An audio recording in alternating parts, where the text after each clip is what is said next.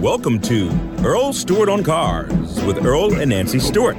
Reach them with your questions at 877 960 9960. Here's Earl and Nancy. Good morning. Here we are, folks. Uh, my name is Earl, by the way. I'm a recovering car dealer. I'm in the studio with a group of experts on cars. We're here to tell you how to avoid being ripped off by your car dealer.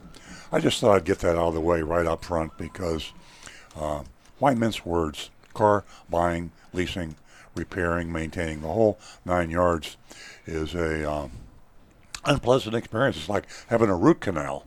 Uh, it's like having a colonoscopy. It's just something you don't look forward to. And, uh, you know, I think the fear that the average car buyer has of going into a car dealership is really bad for our economy. Let's think in terms uh, of economics here, all right? You buy a car every three or four years. Now you start to get the itch. You want to buy another car. I mean, Americans love their cars, at least so far. There's some talk about that changing, but right now, most Americans love their cars. Now you think about it. Okay, I'm going to trade my car in, and you start thinking about what's going to happen. Um, you're going to have the sleazy salesperson. You're going to have the bait and switch advertising. You're going to play the game. You go to the manager, you go to the, the salesman goes to the manager, you go to the salesman, back and forth, back and forth. Uh, are you going to buy the car today? Uh, you know, are you going to, if you give me, I'll give you my best price if you'll buy the car today. Uh, the whole game, uh, you end up with a fear that it's just not worth it. And so you delay the car purchase. So instead of buying that car every th- three or four years, maybe you're buying it every five or six years. Maybe wait until you have to buy a car. I was watching a TV show the other day. I don't know if any of you watch CNBC Squawk Box. Uh, Becky Quick is the female, uh, um, the uh, one of the lead people on the show, and they were talking about car dealers and the fact that car dealers are ranked last in the Gallup poll in honesty and ethics and professions. And Becky Quick on CNBC said, you know, I would buy a car more often if I didn't have to go in and buy it from a car dealer. So there you are, folks. That's a great uh, angle. Exactly. I mean, something should be done about it, and that's why we're here. We're doing something about it. We're helping. We're not complaining. Uh, full transparency. I am a car dealer, and I've been a car dealer since 1968. And even though that could work against my credibility, uh, here's why I think it enhances my credibility because I really know about the other side because I've been there and I've done that. I call myself a recovering car dealer. Well, I am recovering because I used to be evil. Here's a picture of my book. I'm not trying to sell you a book right, right now. I'll probably try to sell it later. But uh, come on, buy the book. Yeah. yeah. If you're watching this, you can, you can buy it on Amazon, and it's uh, 100% of the proceeds go to Big Dog Ranch Rescue, which is our favorite charity here on Earl Stewart Cars. There you go. There it is. And that's uh, Thanks, Rudy. that's Rover in the control room. They're just uh, with a thumbs up. So. Yeah, you forgot to mention him. no, that was Bella saying, "Adopt me." exactly. So you can buy the book. It's a how to do it book on how not to be ripped off by a car dealer. A little bit about my story, about how I uh, became a good person, an honest person, a transparent person, uh, to try to help you. How I became a, com- a, consumer advocate from back in the day when I was just another car dealer. Kind of interesting, at least I think it is.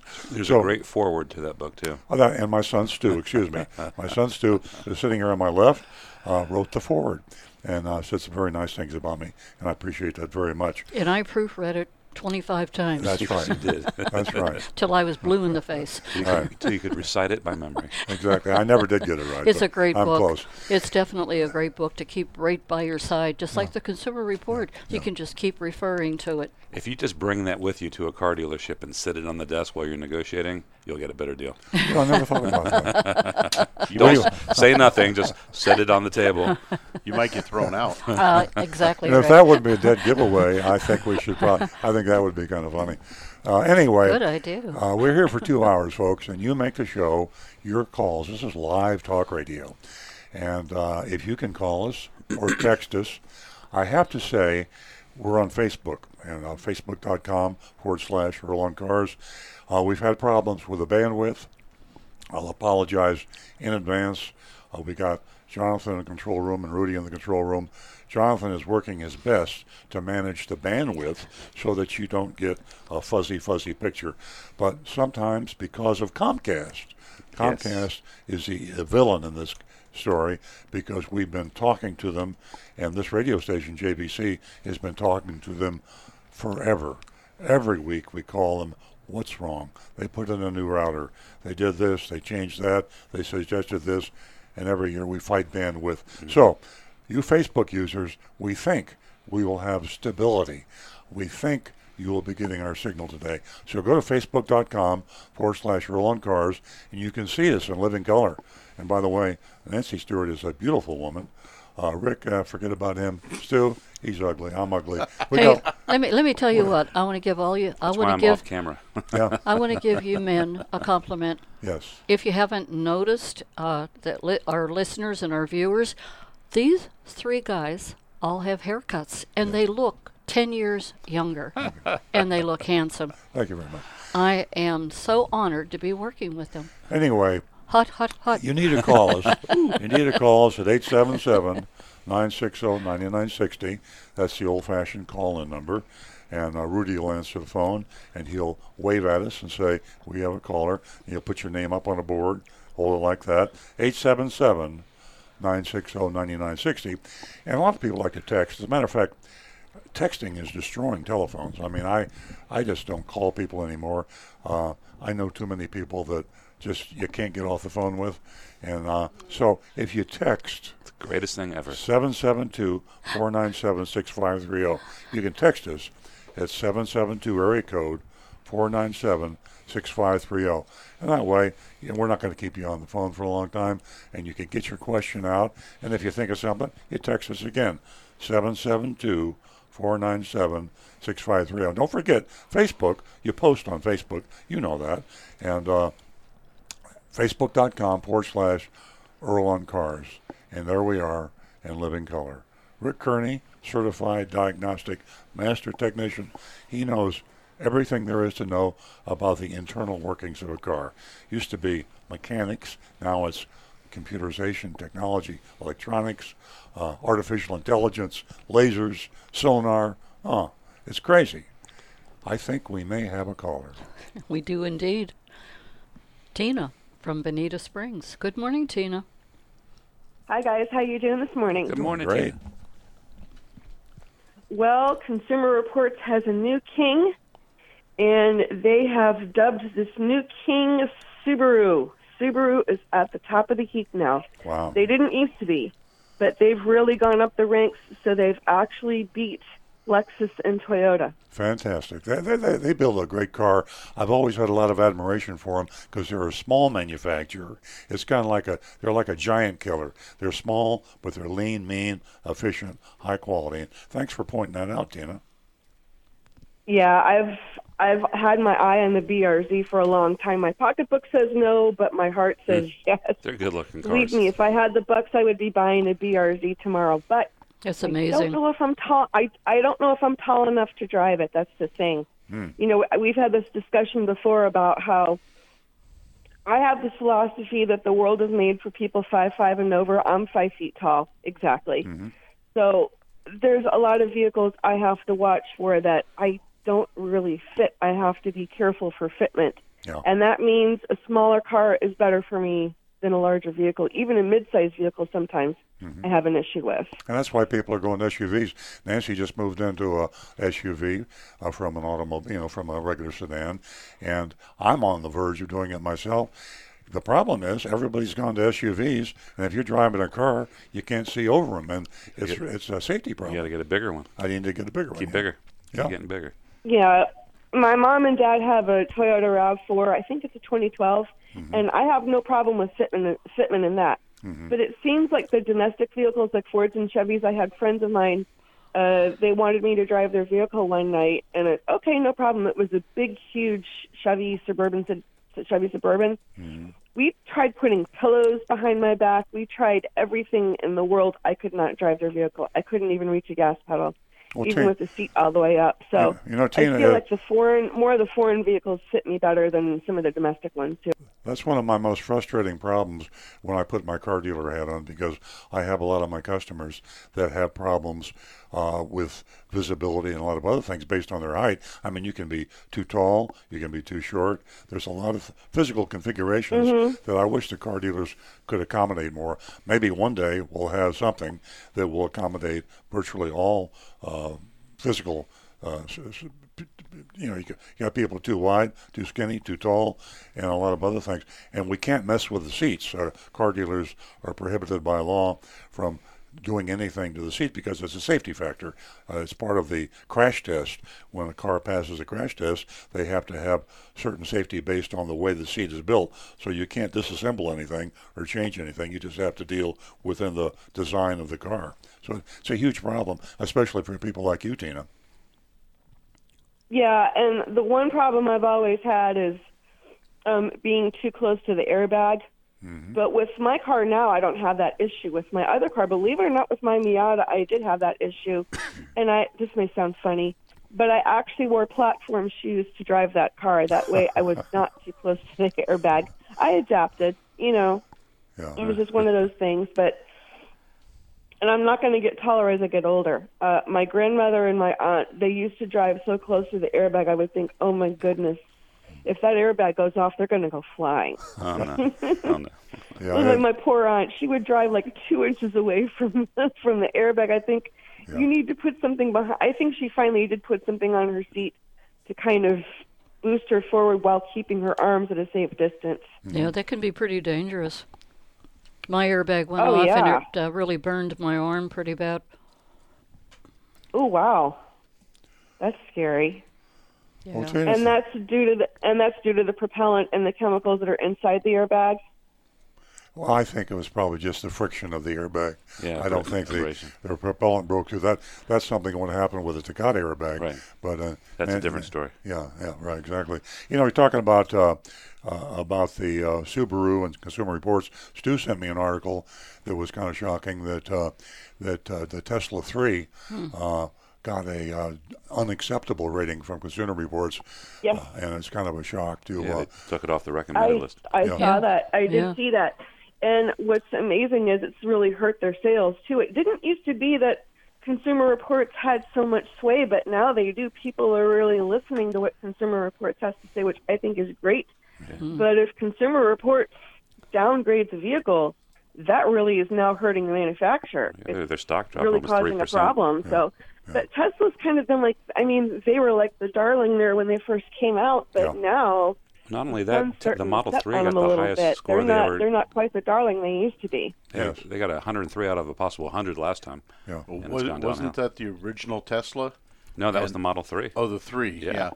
And then they dropped it to like 82.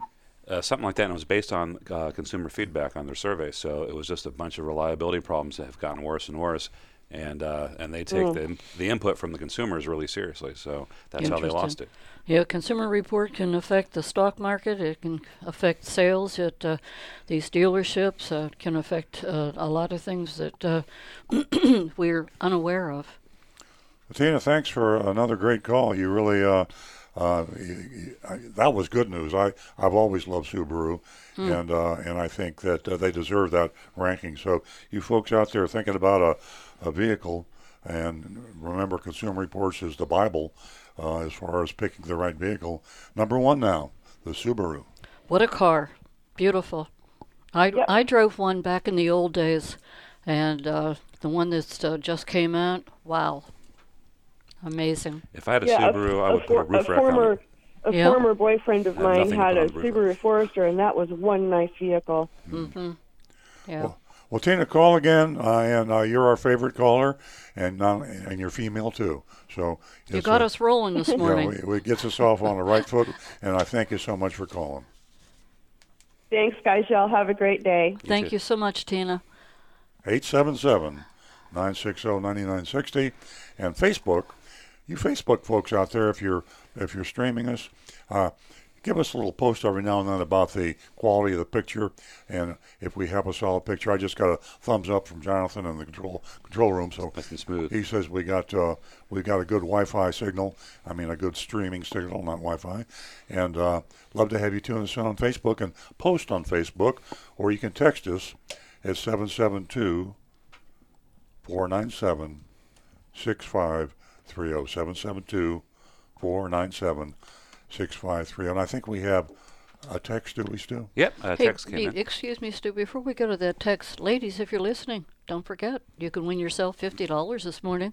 First two new lady callers, give us a call toll free at 877-960-9960 and share your opinion, or you know maybe you purchased a car this week, or let us know how we can improve our show.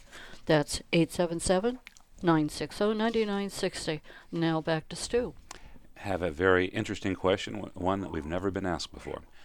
And this is from Bill and Stuart. Bill says, when a bank repossesses a classic car lot, as with the case of Blue Marlin Motors and Stuart, how does the bank dispose of the classic cars?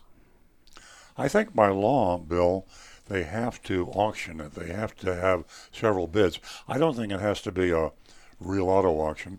I think they just have to have bids. So the law requires it's a it's a lending law to protect borrowers. Actually, uh, um, a long time ago, before they had these laws, a bank could really take advantage of the borrower. They repossessed a car, and they could get a huge judgment by saying, you know, uh, they would the bank would sell the car to their to their buddy at a low price, and then they would go after the borrower for all the difference. So now to protect borrowers, uh, the government wants to be sure that the uh, bank gets the best price. So even on a classic car, I'm sure that the bank has to get at least three bids from worthy bona fide bidders uh, to protect the borrowers. Yeah. Okay, thank you very much for that text, Bill. And anybody else that doesn't want to be face to face or voice to voice on live radio, use that text number 772 497 6530. We're Got gonna another go- text. We have another text. We're We do, but we got we're Howard. We gonna have go Howard. to, we're going to go to Howard, and uh, Howard's a regular caller from Jupiter. Good morning, Howard. Uh, good morning. How are you all doing? We're Great. doing well, thank you. How are you? Great. Great, great, great day today. I have a question. Um how do you determine whether you're going to you you will uh, buy a hybrid or a regular gas uh, uh, vehicle? Uh, one one of the uh, factors that you have to figure in uh, as how much mileage you do or how long you keep the car. Can you can you explain that a little better? Yeah, Howard, it's, a, it's an arithmetic problem. I mean, assuming you're talking about the economic reason that you would buy a hybrid, uh, some people buy hybrid uh, from an eco reason, from the fact that, you know, it's cleaner and uh, is uh, a contribution to a cleaner planet, uh, less fuel consumption. But most people, I think, think in terms of just the economics. Uh, typically, a, rule of thumb is if you're a high mileage driver, uh, the chances are the hybrid is your cup of tea. Also, counterintuitively to a lot of people, if you do a lot of city driving, stop and go, uh, counterintuitively, hybrids actually get better fuel economy in stop and go driving than they do on the highway. You know, a conventional car, if you do a lot of highway driving, the opposite is true. But when you're braking in the city, you're actually uh, charging by decelerating the car, you're actually charging the battery of the hybrid, so you get better fuel economy. Uh, I would just take the EPA ratings on the hybrid you're contemplating and the EPA ratings on the gasoline only car you're contemplating. Look at the difference. Look at the cost of gas. Factor in your driving uh, amount 20,000 miles, 30,000 miles a year, or whatever it may be. And it's, a, it's arithmetic. You know, cost of gas, number of gallons, and, and mileage versus the advantage of the hybrid. Stu had a point. And also, uh, since hybrids were first introduced, we, since we really got that Prius back in 2000, 1999, 2000, the difference between the gas version and the hybrid version in price has, has, has shrunk. So it used to be you're looking at maybe a seven or eight thousand dollar premium Yeah. to go to like for example, and we're just familiar with Toyotas. So a Camry hybrid was considerably more expensive than the gas version. Now that difference has shrunk to uh, under two thousand dollars. Good point. Yeah. Interesting. Yeah. Uh, the hybrid uh, Highlander at one time was like six thousand dollars or Yeah. seven thousand dollars more than the gasoline. That's no longer the case, but it's economic. Do the arithmetic. Uh, Howard, does that answer your question? Great information. Uh, thank you, Stu. We're going to go to Frank. Now, what about, us. what Hey, about Howard uh, on the line, uh, if you keep the car a long time, and uh, let's say the, uh, the the hybrid battery goes bad, uh, isn't it very expensive to replace that? Yes. Not as expensive as it once was, but it is expensive, and there there are aftermarket batteries available. You have to check uh, the um, the warranty is the key. Uh, if you get a rebuilt battery, uh, used hybrid, uh, you really got to be careful. Uh, I'm going to ask Rick the question now. Uh, we'll we'll speak uh, for Toyota, but Rick, what is a uh, what is a rebuilt or what is a uh, Toyota battery uh, replacement for a hybrid Prius? Uh, Prius right now is running about two thousand dollars for the battery. I have heard that uh, outside companies are rebuilding them for around eight to nine hundred dollars. However, I would be careful of those because Yeah. they don't often carry a warranty, and they can cause damage to other parts in the car. Yeah. The good news is that you know, the average length of own- ownership is about what six years now. Yeah. Yeah, so hybrid battery got you covered for uh, at least for Toyota and most of the manufacturers are over eight years, hundred thousand miles. So Yeah, and they, In most of- cases, you're okay. And most of them last a lot longer than that. So, uh, the hybrid batteries become less and less a factor. When they first came out, it was a huge factor, but now it's become uh, slightly less and a lot less actually. Answer your question, Howard. Uh, thank you very much. Thank very you. well done. Thanks again. Thank you. Have a good day. You too. Have a great weekend, Howard. Thanks for being part of the show. Give us a call toll free at 877 960 9960, or you can text us at 772 497 6530. Uh, Frank, welcome to the show. What can we do for you this morning? Frank, uh, can you hear us? I think uh, Rudy. I think we lost Frank, and uh, I think maybe he might call back in. Uh, Eight seven seven nine six zero ninety nine sixty. Uh, we've got a, a couple of texts, so we'll go to. Oh, Oh, he's back. Frank is back. Sorry, we Morning, thought we lost you, Frank. Yeah. I, I've turned the volume down. I'm in the car, so Oh, okay. didn't hear you the first time. Glad you're here. What, what, Anyhow, I'm very happy. I put a deposit on a RAV4 at your dealership yesterday. oh, thank you. Uh, you're welcome. And they have to get it. It'll be in next week sometime. Mhm.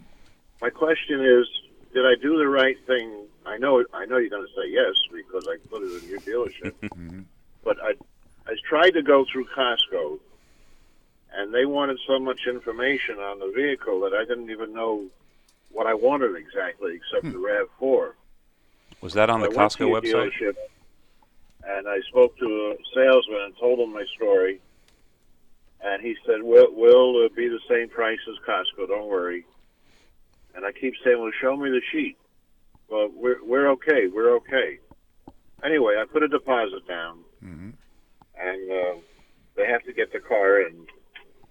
It's a RAV4 Limited with the uh, advanced technology package and all that. hmm Well, Frank, I tell you what. Did we I should- do the right thing by not going through Costco? That's the question. Uh, We will let we're you gonna, know. we're- We're going to find out. Actually, you didn't do the right thing, uh, but that was our fault.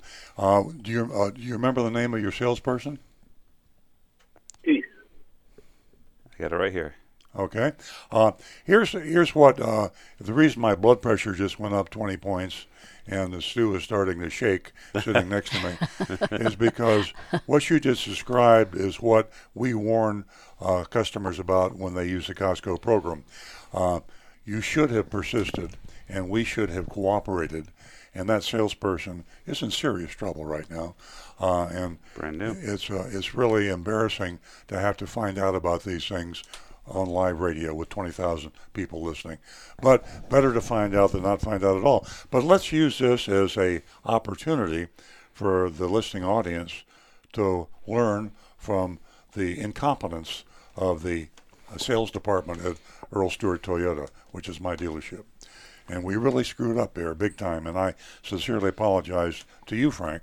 Uh, the Costco pricing sheet, which is in, vital that you look at, And the reason it's vital is Costco contracts with their certified dealers, and the contract says that they must offer the Costco customer the lowest price that they sell that car to anyone else for.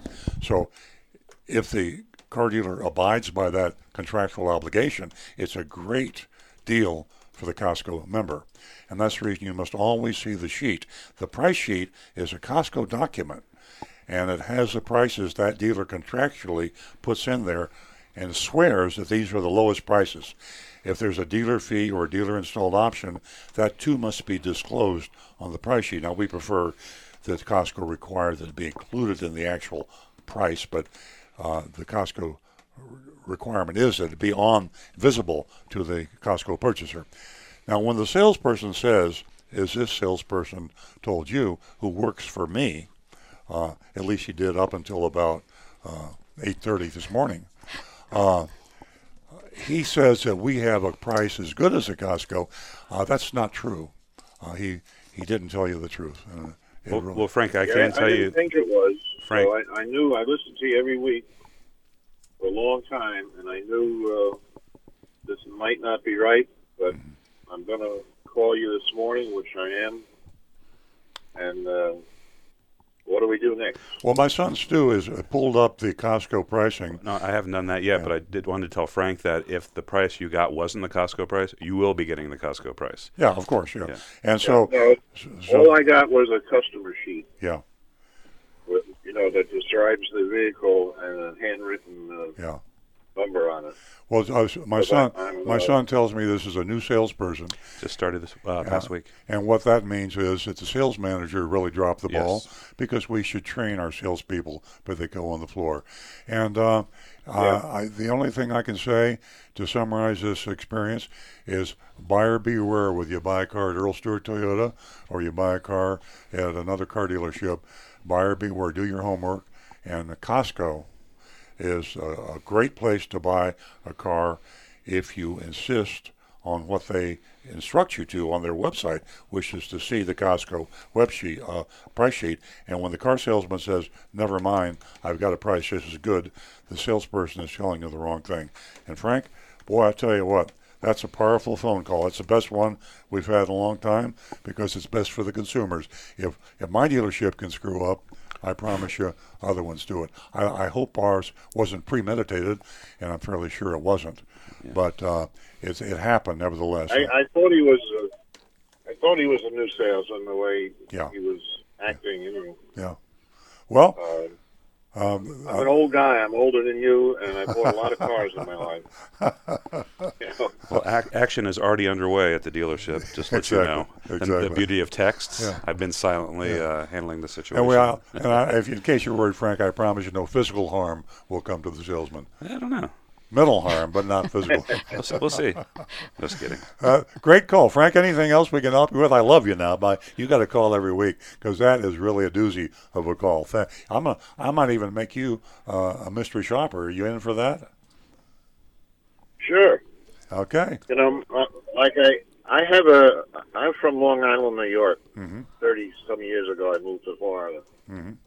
and one of my friends owned a Chrysler dealership, Jeep Chrysler, and there's from his dealership to the ocean is 13 miles, Mhm.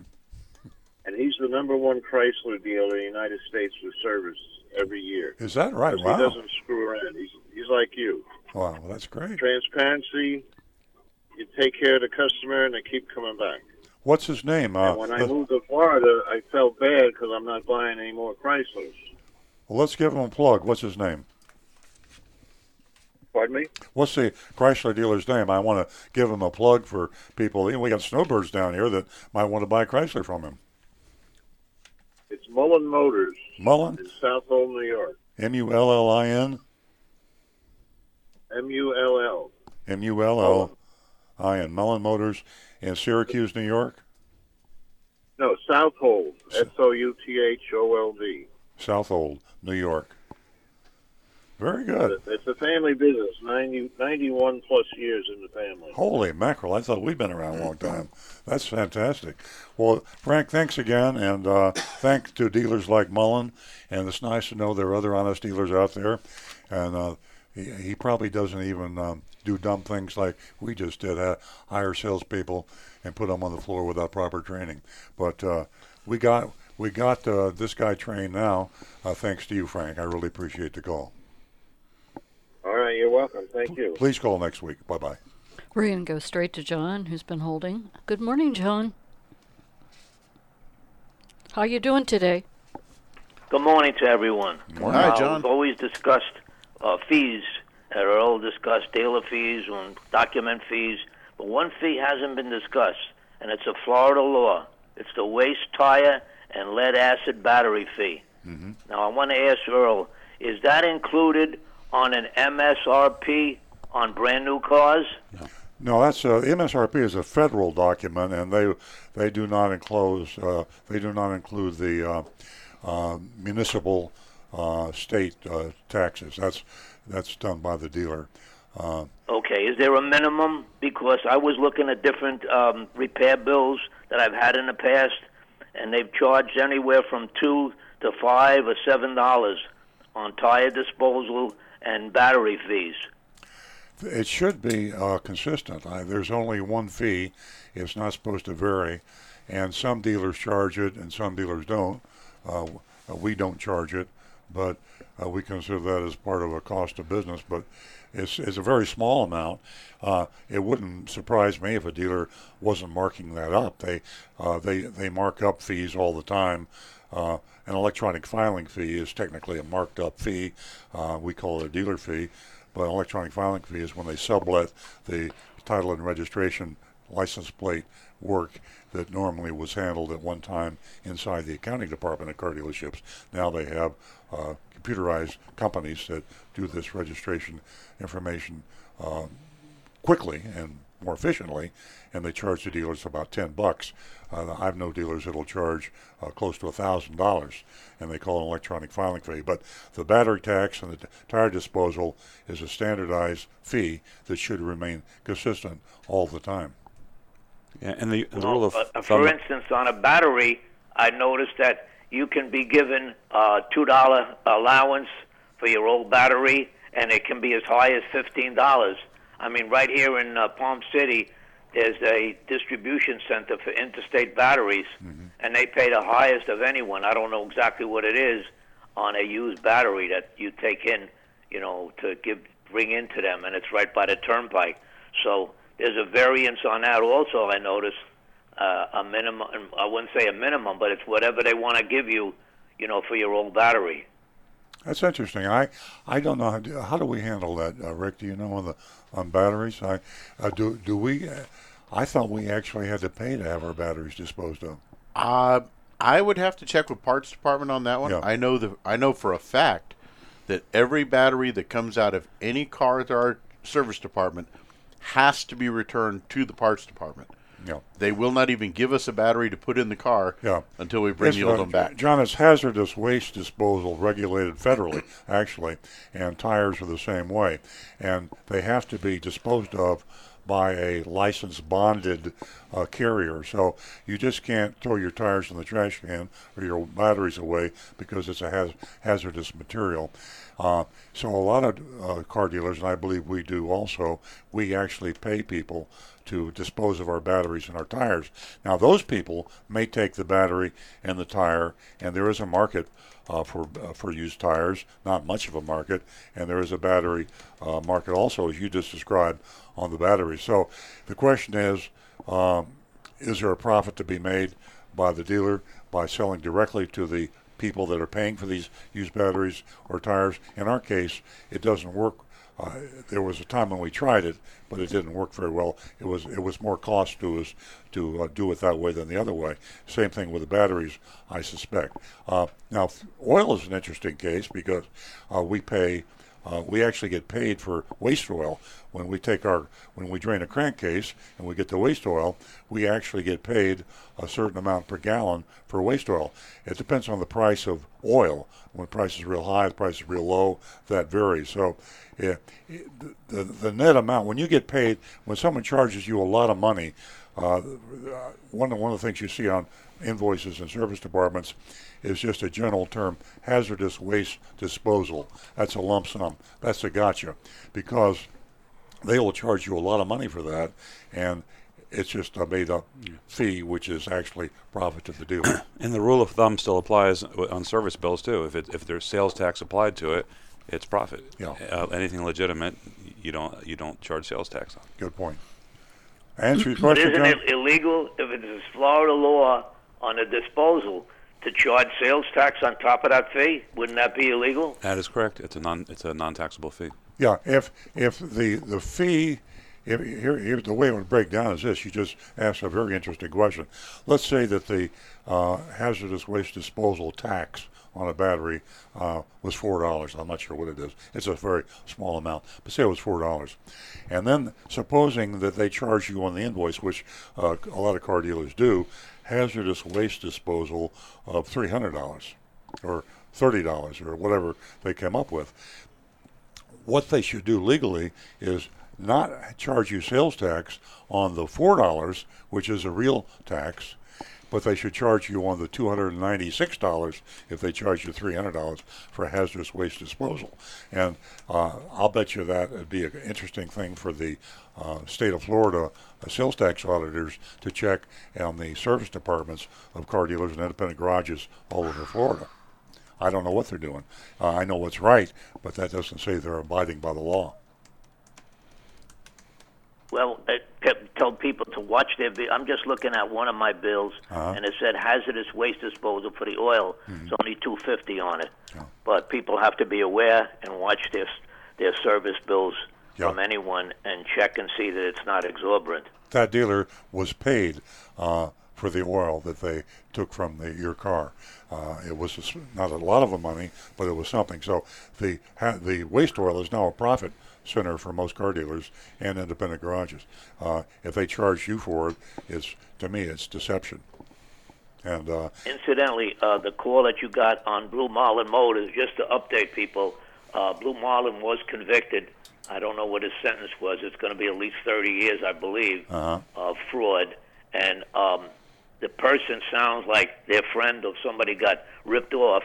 And the technicality of it is when the car was given on consignment, and I think we all would know the rules, even if it's taken on a regular dealer. If you sign the papers and you gave it on consignment and the car disappears, you don't have a right to uh, report a stolen car. It's demands they stole your money, but they didn't steal your car. So it's a big technicality there. But here's what I advise everybody: there's a expert, absolute expert on collector car frauds, speedometer uh, problems, um, divorce problems, fraudulent, fraudulent documentation, and his name is 50 states he covers, and his name is Bruce Shaw. He's a lawyer, Philadelphia area, and he's an expert in accurate, even car appraisal, all on uh, collector cars though, not on your modern cars. And the phone number is 215 657 2377. He represents all 50 states, an absolute expert. He's been around for a long time, hmm. and he can get to the bottom for you. And it's a specialist that people don't know about in collector car fraud. Bruce Shore. S- Bruce Shaw, S H A W, Oh, and it's www.shawlaws.com. Very good. And he's a Philadelphia lawyer. Those are supposed to be really good he's lawyers. A t- typical Philadelphia lawyer, but 50 states he represents, and he's got a lot of cars. Uh, got to the bottom of it with people, including even divorces and uh, you know seller misrepresentation. Incidentally, seller representation last year, I think was a '68 Porsche was sold by um, the commi- uh, oh gosh, I can't think of his name now. Um, and it was misrepresented, or he's being sued, and the car sold for 1.5 million dollars. Holy mackerel. I can't even think of his name now. Uh, uh, TV personality, big Porsche collector. Um, ah, I'm, I'm just not thinking right today.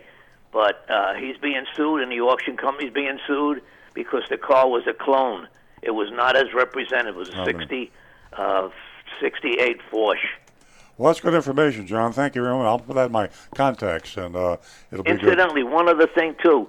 Somebody called you in January about the Supra, and they asked about availability. Yes. Well, on January 12th, uh, local Palm Beach resident John Staluppi bought the brand new uh, Supra, one of a kind, Uh-huh. uh, documented, you know, with a special color and all, and he bought it at auction in Scottsdale, Arizona. And if anybody knows the number, you wouldn't believe it. He paid for a 2020 Supra 2.41 million dollars. You know, I didn't know it was John Staluppi. I knew. Oh yeah, it was John. Yeah, I didn't realize Now, he bought it with through a proxy. So Jackson, who was the co-owner of Barrett Jackson, did the bid for him on behalf of John Staluppi. Oh, I'll be so the good news is, if we want to go see it, it'll probably be across the street from the dealership. Yeah, I'll be darned. That is really something. Well, that, I didn't even know that. That's fantastic. John Staluppi. Hey, thank you, John, if you're listening. John, he's a good guy. Yeah, you always have so much uh, information for us, John. Thanks for being part of the show every week.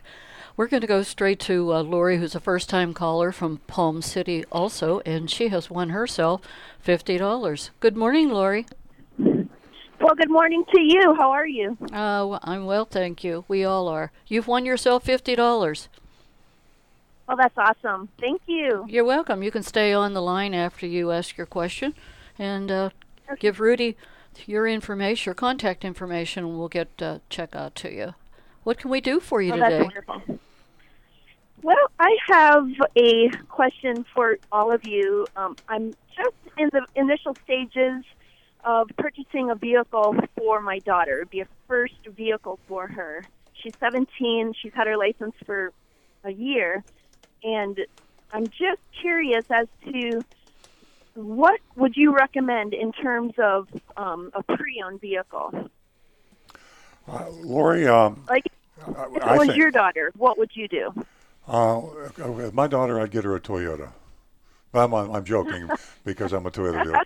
That was, was that was that was tongue in cheek. I would do Toyota, Toyota, Subaru, or Honda. Yeah. something like uh, that. What I would do, Laura, seriously, is I would, first of all, let me say this. Uh, of all the times you could buy, be buying a car, the cars that you go, you're buying for your daughter now will be an amazingly, amazingly safe car. I mean, I'm telling you, today's cars, I would say, based on your budget or what you can afford, I would try to stay with as late a model used car as I could. Uh, I mean, you can go out there and buy yourself a, you know, she's probably going to want to. If I was typical 17-year-old, you know, teenagers, they want something snazzy, maybe a convertible, bright colored, this, that, and the other, and it's, the tendency is going to want to go back in age because you'll find something affordable. The older it is, that'll be snazzier. But if if you want to get the safest car, a two or three year old certified car would be the look Stu has a recommendation. Yeah, I just uh, just because I've, I just I'm going through this right now. Yeah. So uh, my son uh, turned 16 last year, and my daughter will be 15 tomorrow, and so we start the harrowing experience of driving with her this coming week. um, but um, yeah, the, the old you know the old uh, conventional wisdom was you know a, a know, cheap uh, old cars you can get, and I had a hard time with that. So we ha- had to strike the balance between um, uh, inexpensive car and one that had the newer safety features. And like like Earl just said, though, you don't have to have a 2019 model to, to get all that. A lot of this great safety stuff started appearing really in what would you say 2015, 2014. 15 uh, had Yeah. a lot. 16 and 17, I think, is when Really most of it became yeah. standardized. Yeah. Especially such things as the backup camera became standard on just about every model. Right. So if you're looking at even like a, a four-year-old car, you can save a ton of money and still get some of the features. But that's a really good point that Rick made. Is they weren't standard, so you really got to ask if you're looking on a, at a dealer or independent sale, seller. Really start asking, you know, what equipment was, what options, safety options, because that's what they were before. They were optional before. And Lori, just uh, the, some of the some of the things you should ask for. You know, Rick mentioned backup camera. That camera that's mandatory. Uh, uh, speaking, and I'm speaking for my own self, and anybody can jump in here, but I think the blind side monitor Yeah. is uh, is extremely important. The emergency braking, automatic braking. Uh, saved me the other day. I, I, mean, no, I was every day. I, yeah, I, I, was looking off. I saw something on the right side of the road, and all of a sudden, I, I get this warning buzzer, and I look at my car. It's stopped right in front Scares of me. the crap out of you, but yeah, and, but it works. And so um, they have automatic braking, which virtually eliminates the possibility of rear-ending somebody. Uh, there's also the when did when did the um, automatic braking come out? Rick? I mean, Uh, that standard feature? We actually started seeing pre-collision systems like that as far back as 13 on the higher end models, and by 16, 15 to 16, it was everywhere. And uh, uh, Lori, I'll chime in here. I have three daughters, and boy, I'll tell you what, what a decision to make putting them behind the wheel. And uh, I can recommend to you Consumer Report without a doubt. It is definitely, you know, going to be an asset for you. And they have the best cars for every life stage, including you purchasing a vehicle for your girls and cars last so much longer and you save yourself like the guy said a ton of money by buying used and uh, Right. uh, it, uh, you know I, I wish you luck I, I had th- uh, th- like I said three daughters and I'll tell you what uh, competition Oh, you bought her this. Oh, you bought, ah, blah, blah, you know, back and forth. You know. And uh, teenagers, good luck. Consumer Report. Well, Report. thank you. Thank you, you very much. I appreciate all of your your advice. I really do. Great. And stay in touch. Uh, let us know how it all turned out. Give us a call next week and uh, enjoy that $50. Spend it on yourself. Oh, I sure will. Thank you guys. Have a You're really welcome. weekend. 877 960 9960, or you can text us 772 497 6530. And remember, we have a fabulous mystery shopping report coming up. We are going to go to our second new lady caller, and she's calling us from Stuart. Andrea, you have just won yourself $50. Welcome to the show. Thank you, and good morning, everybody. Good Uh, morning. we've been listening for quite a while, and um, I decided to call up with a pertinent question because we're about to buy a new car. We were wondering, Earl, would we get a better deal um, purchasing with the dealer financing or purchasing all cash and proving to the government it's our money? Andre, Andrea, um, dealer financing is a real uh, minefield. The dealers make more money when they finance a car than when they sell the car. Uh, the average dealer relies on the finance department uh, because they can't make a lot of money with competition uh, selling cars, uh, and they and they hose you in the finance departments. They call it the box. It's really a it's really a dangerous place to be. You should always check with your own bank and your credit union. Uh, now there is an exception. Manufacturers often have subsidized uh, financing. They they have extremely low rates, which they allow their dealers to offer the customers. Uh, can be uh, under one percent, sometimes zero percent, and if it's a legitimate manufacturer's rate and not a dealer rate, then it can be a really good deal. Typically, they offer you either or. You can take a cash incentive or you can take the very, very low interest rate. But in general, stay away from the dealer financing. Now, negotiating the deal by cash uh, is always the best way uh, to uh, to buy a car, but you, you never want to Okay. let you never want to let the dealer know you're not going to finance with them at that point. And you're starting to buy a car because they will mentally think that if I can't make a lot of money when I sell Andrea the car, I can make a lot of money when I finance Andrea's car. So they, they, they're thinking about that during the negotiation. Uh, let it be a surprise when you finally negotiate a good price by getting two competitive bids from other dealers, using TrueCar, using Costco, whatever means you use to get your best price. Then you can surprise them and say, my credit union will give me this interest rate, or my bank will give me this interest rate. Can you beat that? If you can, I'll consider financing with you.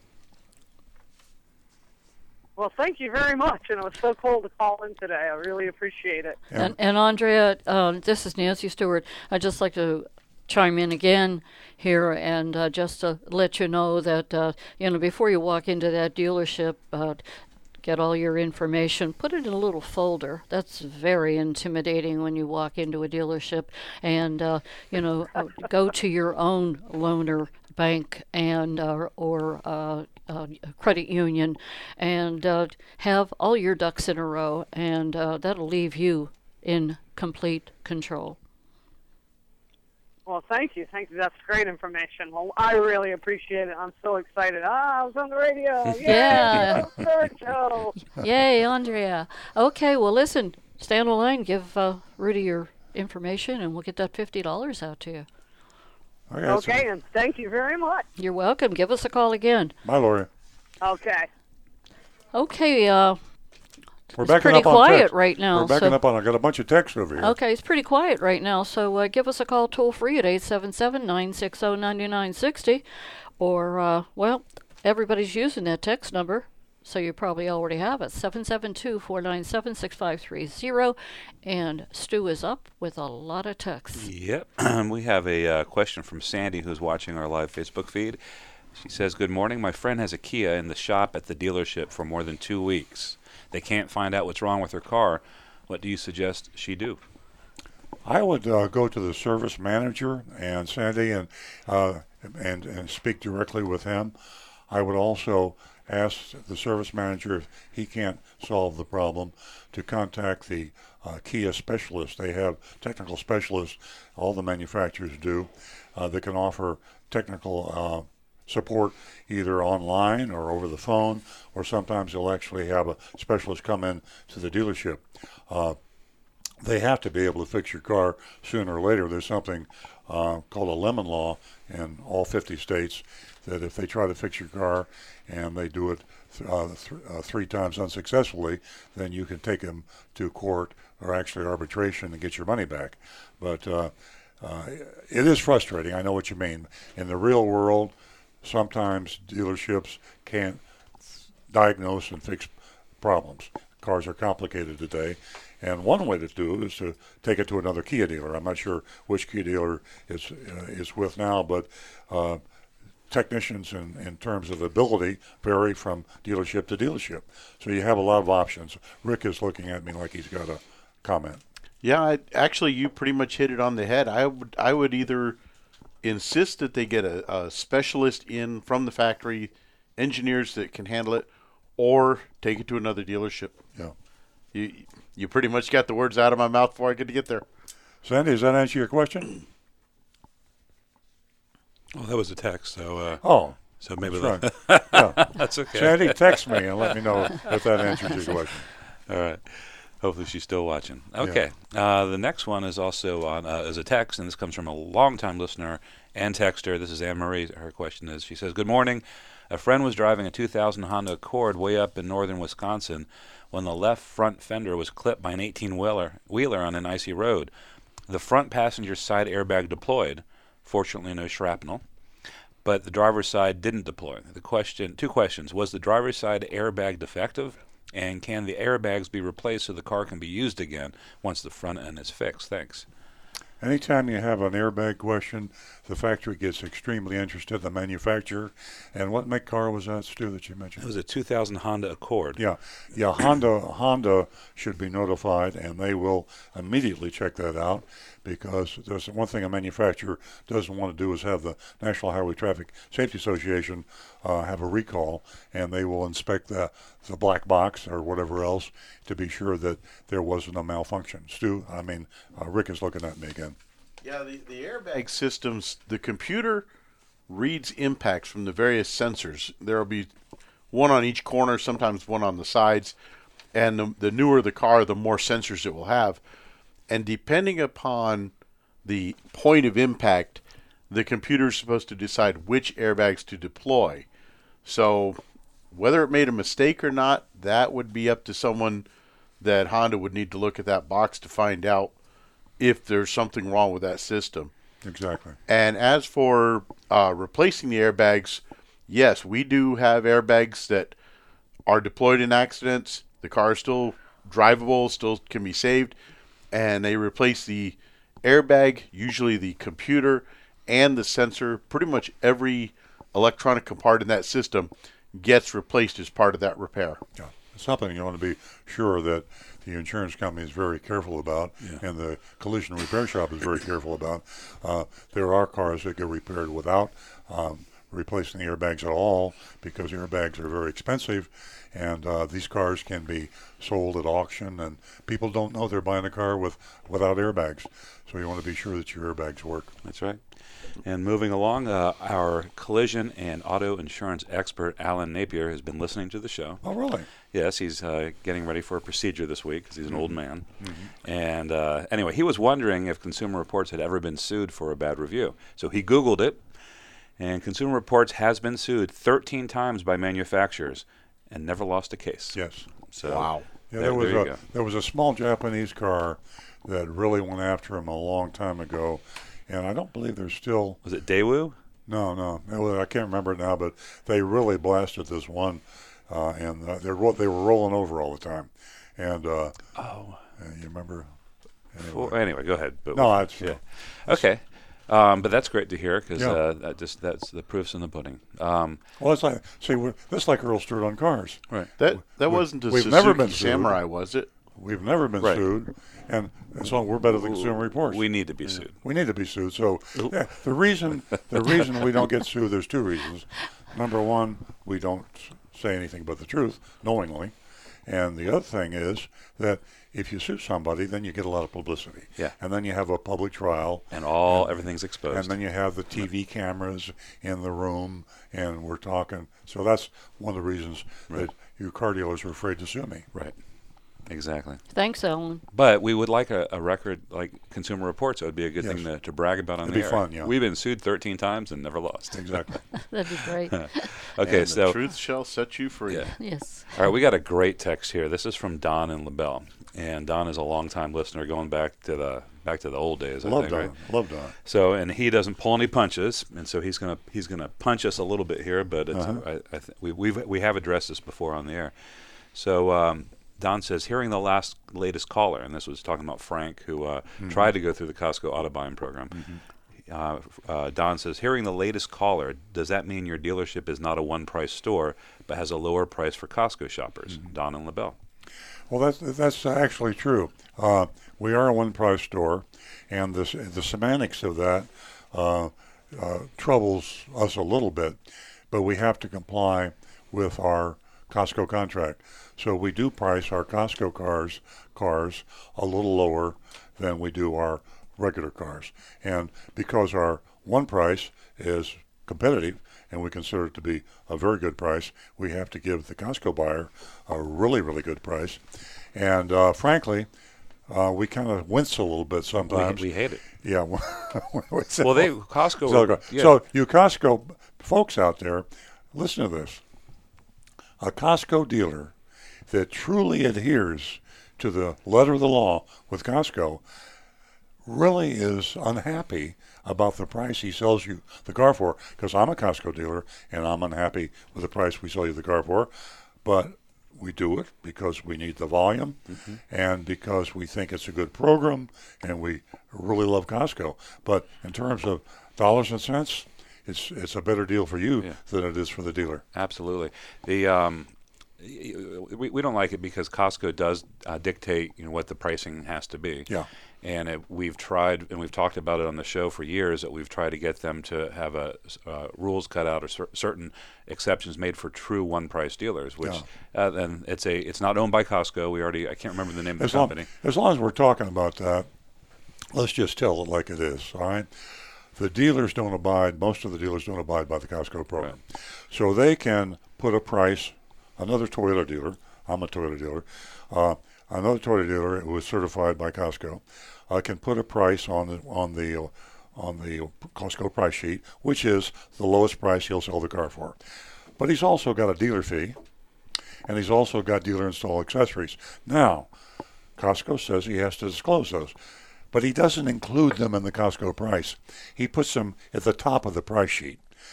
And oftentimes the customer never sees the price sheet. So he can say this is the Costco price and be telling the truth, but he's not telling you about the dealer fee and the dealer installed accessories. So you saw, if you listened to the show earlier, that even my dealership doesn't always show you the price sheet because we had a rookie salesman, a new salesperson that wasn't properly trained uh, by the sales manager, and he dropped the ball. So the Costco price in our dealership, um, Don, to answer your question, is truly a lower price than our one low price. And not all vehicles are um, have a Costco price. For example, if we decide that we don't want to list the price as low as Costco want, we we won't because Yeah. we feel the price should be X and Costco says it should be Y. So they won't. And also, a new model sometimes will not be on the Costco pricing sheet. Um, but the best thing to do is to go to the Costco auto buying po- portal and uh, try to find your car and then but remember all these pitfalls that we talk about on the show Now, when you now that's the a. I haven't thought about that last pitfall, but yeah, if you want a specific, if you want a specific car, and uh, you better be sure that you see that Costco price sheet because, as Stu just said, the dealer doesn't have to have the car on the price sheet at all. He can't put the car on the price sheet by contract and have it higher than the price he sells to other uh, customers, but he can just not put it on the price sheet at all. And the salesman might tell you, we have one, we, this is the price, trust me, this is the Costco price sheet price. Well, it isn't. And Frank called earlier and embarrassed me on the air in front of 20,000 people because my salesman, But in a caring way. in a caring way. Yeah, we appreciate Frank. Well, I'm still embarrassed Oh yeah, because it means that I did something We failed, wrong. yeah. I don't like I don't like to do things wrong. Uh, thank you, Don. We love you. Please uh, continue to text and call. Okay. a- Well, here's the opposite of Frank's text. So this is this will make you feel a little bit better. Okay. Uh, it's from Patty and Phil, and they, uh, good morning, Earl. Congratulations on receiving the Best of Palm Beach County 2019 First Place Award for New Car Dealer and Auto Dealer Service Department. It's a well-deserved honor. You are a blessing to our community. well, thank you very much. He's blushing now. I appreciate it. You know, I had a, uh, I had dinner with a bunch of my old friends, and I mean old. They're really old. I mean, not as old as I am. No, they're not. But I, I get together with a bunch, uh, once a, month with a bunch of guys, and we had we had uh, dinner. It was actually at Ruth's Chris. I had too much to drink, and uh, we all do once a month. And I should take Uber home, but I didn't. And uh, boy, I really got myself in trouble now. They're going to be staking out Ruth's Chris next month. Oh, it's okay. Just use that Uber next time. You know, being honest can be hazardous to your health in a lot of ways. Your I filter. Tell, tell the truth on the air, spilling my guts like this. But anyway, uh, Dean LaValle is, um, uh, he owns the Park Avenue chain of barbecues. And Dean LaValle uh, won the Best Restaurant uh, award. And uh, uh, he congratulated me on winning, winning the best uh, car dealership for uh, car sales and service, and I congr- congr- congratulated him on winning for you know barbecue. I think he's got eight barbecue restaurants. Really good barbecue, by the way. Yep. And then he said, it really wasn't. It's not fair because he said that all the employees can vote, and pla places like it, he named some big chain restaurants like Duffy's that has hundreds more employees, and they could all vote for Duffy's, Mm-hmm. and so they get more votes. It just occurred to me we didn't have our employees. We did not. We didn't even know about it. We didn't know about it. Well, no, we had heard. Uh, no, we had heard that someone was we were going to Yeah. be nominated. Yeah. And then we were like, okay. Yeah, we didn't do it. and we didn't do anything with it. But anyway, thank you very much, Patty and Phil. Uh, it is an honor, and thank you very much for that recognition.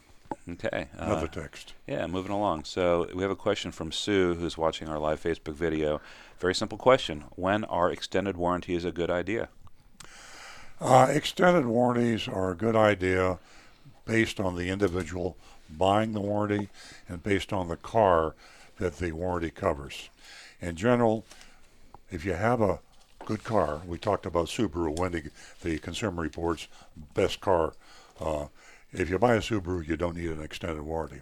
On the other hand, there are people that need insurance. That's what an extended warranty really is. They need insurance for peace of mind, to sleep well at night. Uh, people go to sleep in their homes and they have fire insurance. Chances are pretty good their, their house isn't going to burn down. They got probably got uh, detect. You got a good fire department. They got smoke detectors. Uh, they got all sorts of precautions. But if you don't have fire insurance and you're a certain mentality, you say, "I don't sleep well at night. My house might burn down." Same thing with your car what is your how, how do you feel because remember this folks the insurance companies make a ton of money the extended warranty companies make a ton of money warren buffett Uh, he, at any given year, he's the richest man in the world. I think uh, Jeff Bezos is the richest man now. Warren Buffett gets all of his money cash flow, they call it, from insurance companies. And then he takes that money that comes at him like a, a torrent of money from his insurance companies and he invests in other good companies. And that's Berkshire Hathaway Corporation. Insurance companies make all the money. So when you buy insurance, you buy an extended warranty, you're betting against the insurance company and you are not going to win. They're going to take more than premiums than they pay out in claims. I hope I didn't go on and on too much. No, I think that's that's a great way to say it. I I've kind of you know copied your advice, and basically it's kind of well, what makes you feel comfortable? If you can't buy a car and you don't feel uh, that your your your purchase is protected, and Mm-hmm. it's just it's a matter of what you can uh, the type of risk that you can accept. Yeah, dental insurance. I've never had dental insurance. Never. Because No. I brush my teeth very carefully. I gargle with Listerine, and I never have cavities. You go in for t- uh, f- torture four times a year to get your teeth cleaned. So. Okay. Uh, we uh, got a couple more though, unless we have a caller. Nope. How about a? I'll give out the uh, phone number. Yeah, do that. The lines are pretty quiet. 877-960-9960, and that text number is 772-497-6530. And whenever Stu is done with the text, I have an email and a text uh, that I'd like to share with our listeners. Back to Stu. Yeah, we were talking about safety features on uh, on used cars for our kids, for our teen drivers, and uh, Steve, who's uh, on our Facebook Live video, um, chimed in. He says, as to the automatic braking, the feature started in higher trim levels only in the Acura RDX. Hmm. Our 2016 version had the advanced option level. It had auto braking, and lower trim trim levels did not have that. But he thinks all the trim levels has it now. Mhm. And he says that's when buying used, the trim level can be critical in determining if that feature is included. So, yeah, you got to go use uh, an online resource, either you know Edmunds, Kelley Blue Book, uh, and to see what trim levels had what uh, uh, safety options on it. I told you how that automatic braking saved me the other day. I forgot to mention, in fact, I never mentioned it to even to Nancy, but I was coming in the garage the other day, got distracted, and it saved the doors at the end of my garage because it stopped the car before I knocked down the doors. And, So and yeah, so the answer is even if that wasn't a- an expensive option, it would have been more expensive to smash into Smash your in. house. Exactly. um, and the and the final text, and we'll be all we'll be caught up. It's also on our uh, on our Facebook feed. And Steve says uh, it has to do with our Costco conversations. Just tell our customers. Um, about the North Lake Boulevard Boulevard Costco, they can stop by, get a membership on the way to the dealership, and get the best price. well, yeah, There you, go. You know, I, I this again. I can, I, I, I think that uh, I'm possessed by this honesty and transparency, Yeah. and I have to say it. Uh, if you were going to buy a car from my dealership, you're going to save a little bit of money by becoming a Costco Yeah. member. I mean, Costco, uh, you have to. You have to be sure that the dealer that you deal with with Costco abides by the rules. Yeah. And, I'm, and because I had this incident in the, in the early in the show, be absolutely sure you see the Costco pricing sheet. Do not buy a car on the Costco program without seeing that Costco pricing sheet and identifying the car you want to buy as being on that sheet. And look at the top of the sheet because that will disclose the dealer fee, electronic filing fee, tagging fee, all those other extra profits. Nitrofill. Nitrofill. That's going to be there. And the dealer installed accessories. I mean, it's a lot of work, even given the Costco advantage. You have to be very diligent and, and you have to be sharp and you cannot be schmoozed by a salesperson who tells you this price is the Costco price. That can happen even at my dealership, and it happened, and I'm embarrassed about it. Well, I can tell you that um, whether this was ignorance, poor training, or intentional, it will never happen at our dealership again. so uh, that's it. We're all caught up with text and Facebook comments. Remember, ladies and gentlemen, uh, when you go out to buy a car, these uh, salespeople, they're not your friends. Remember that. You know, knowledge is power. Okay, I'm going to go to uh, my uh, text from Jessica, and uh, she asks, uh, How can I be sure that I'm getting the money from the, the, the right money for my trade in? Um, I'll answer that first, and then I'll swing it over to Earl. Maybe he might have something to add to it. Uh, you know, uh, Jessica, there's a lot of people that don't realize that uh, you need to keep your trade in separate. Okay? uh, that's yours. And as far as you getting enough money for your trade in, take it to three different dealerships. There you will get the right price and you know you you won't be shortchanged. So I hope I answered your question. Earl, do you have anything to add to that? When you go to the dealership, go to the same make dealership that you're thinking about buying from. Sure. If you're a Honda, want to buy a Honda, you go to three different Honda dealerships. Contact the used car department and do not tell them that you're going to buy a car. Tell them you have too many cars in the family. It's going to be a, a transaction. I'm going to sell you my car. I got three cars in the family. I only need two. I'm selling the car. I'm taking my car to the Honda dealer over here and the Honda dealer over there, and I'm going to get bids from each of them. The one that gets me the best price for my used Honda, I'm going to sell them the car. That way, you get an arm's length objective transaction. If they think you're buying a car, they start playing games. Over allowance, under allowance. They mark up the price of the car they think you're going to buy, and then they give you more than you're really going to get on the trade in. Yeah. Don't let that be part of the game. There you go, Jessica. Great information from Nancy and Earl. Now I'm going to get to my email. This is from uh, Gary Gold, and uh, topic is Mazda dealer. Do the Mazda dealers have the replacement airbags for the CX-7? We had the recall for passengers airbag and lower control arms and a computer update. They said they did all the recalls, but I thought the airbags were not available. Thanks, Gary, Mazda dealer. Gary, write this down www.safercar.org. And that's the National Highway Traffic Safety Association website. Safer, S A F E R, car, C A R, dot gov. I think I said org before, dot gov. www.safercar.gov. Go there, put the VIN number in, and you will find out if there is a recall, and if the recall exists, is a fix available and uh, that's the best way to do it. Now you can also call the manufacturer, and uh, you can go on their website probably, but you can certainly call the dealer. They can check their computer and tell you. And another way to check it is on Carfax. Carfax, the manufacturer through the dealer, or safercar.gov. Great information. Uh, the lines are still quiet. Give us a call, 877 960 9960. And uh, you can text us at 772 497 6530. While the lines are quiet, I have a old uh, concept that I want to bring up because it appeared on the front page of Automotive News, and it's something called stair-step financing, and the dealers are rising up against the manufacturers because the dealers hate stair-step financing. Uh, I'm a dealer. I hate stair-step financing. Toyota in the southeast has stair-step financing, and I don't like it. One of the reasons dealers don't like it is because the manufacturers give every car dealer a quota based on the market that they sell their cars in. And the quota could be you have to sell 200 cars this month, or you have to sell 350 cars this month, whatever.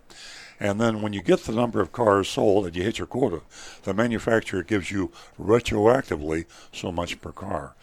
These stair-step incentives, based on the size of the dealer, can be literally hundreds of thousands of dollars.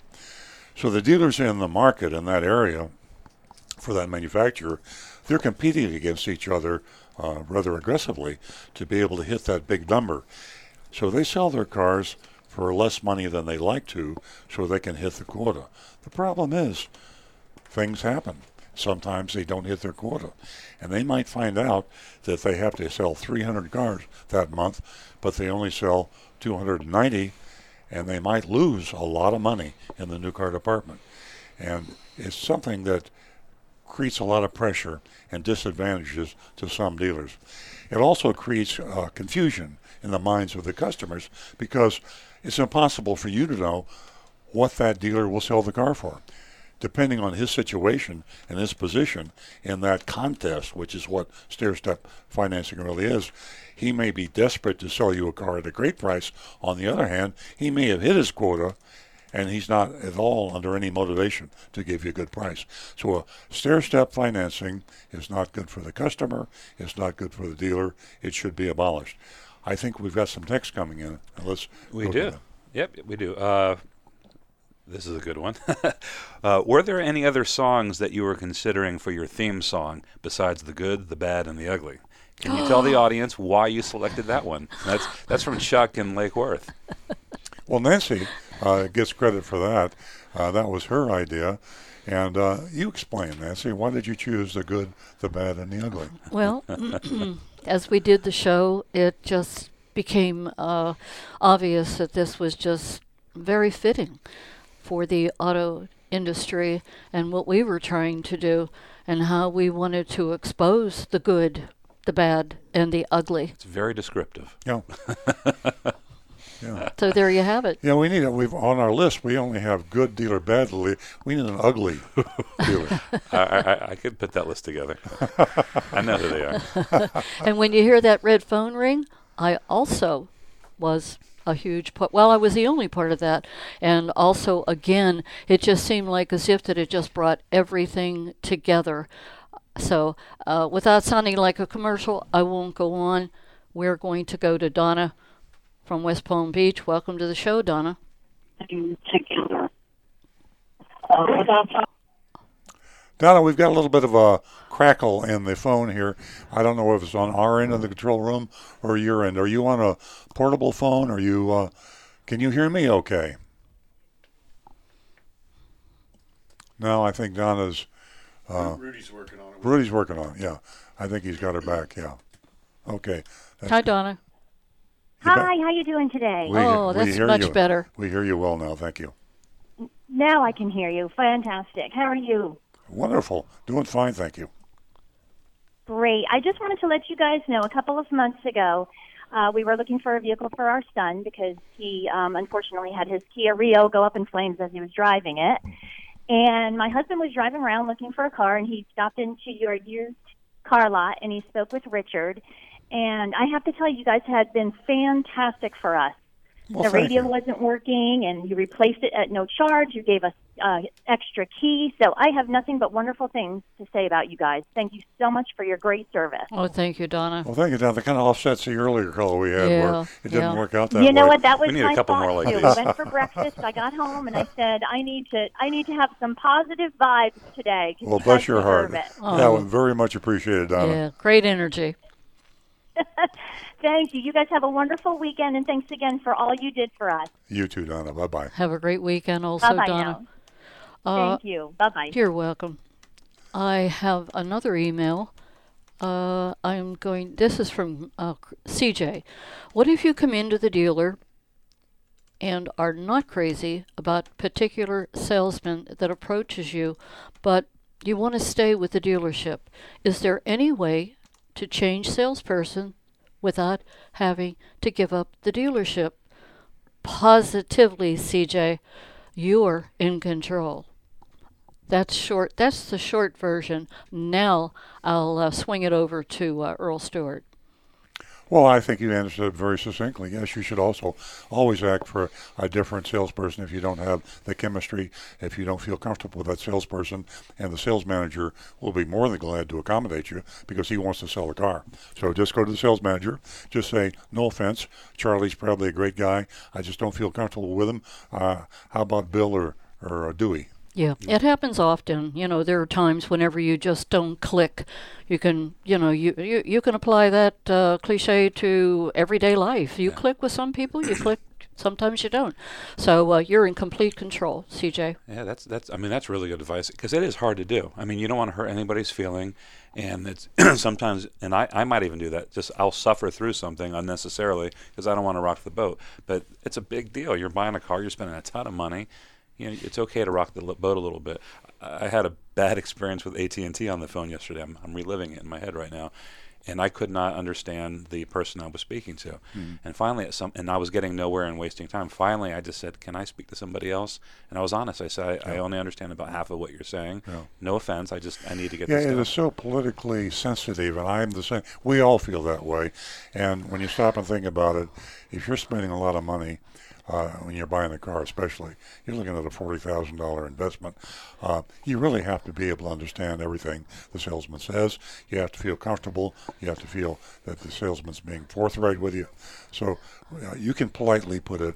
Uh, I think he's a fine person. Yeah. I just have a problem, and then to describe your problem, I need somebody else to talk to. Yeah, absolutely.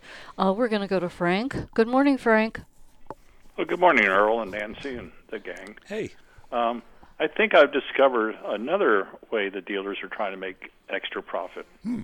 And let me explain. Uh, we know about because this is Earl's hot button: the, the dealer fees, excuse me, electronic filing fees, this and that, da da da da. Well, now they moved it from the front room, the showroom, to the back room, and I'll explain. Um, it, with in, in the service department, they've always had a shop fee for five or ten dollars for rags and disposing and just mm-hmm. you know because the stuff they need to. At Mercedes now, where I went because I have a Mercedes that's still under an extended warranty, so I'm utilizing their service to make sure the warranty is not going to be affected. I got an oil change that was around three hundred fifty dollars, mm-hmm. and my shop fees were thirty five dollars. Hmm. I said, "Excuse me," and they said, "Well, you know, it's for the washer fluid we put in." I said, "I can buy you know, five cases of washer fluid." And they said, "No, now we it used to be like five or ten dollars. Now they're putting ten percent of whatever. So you go in for a twelve hundred dollar Wow. um, tune-up. Now you get one hundred twenty dollars in shop fees.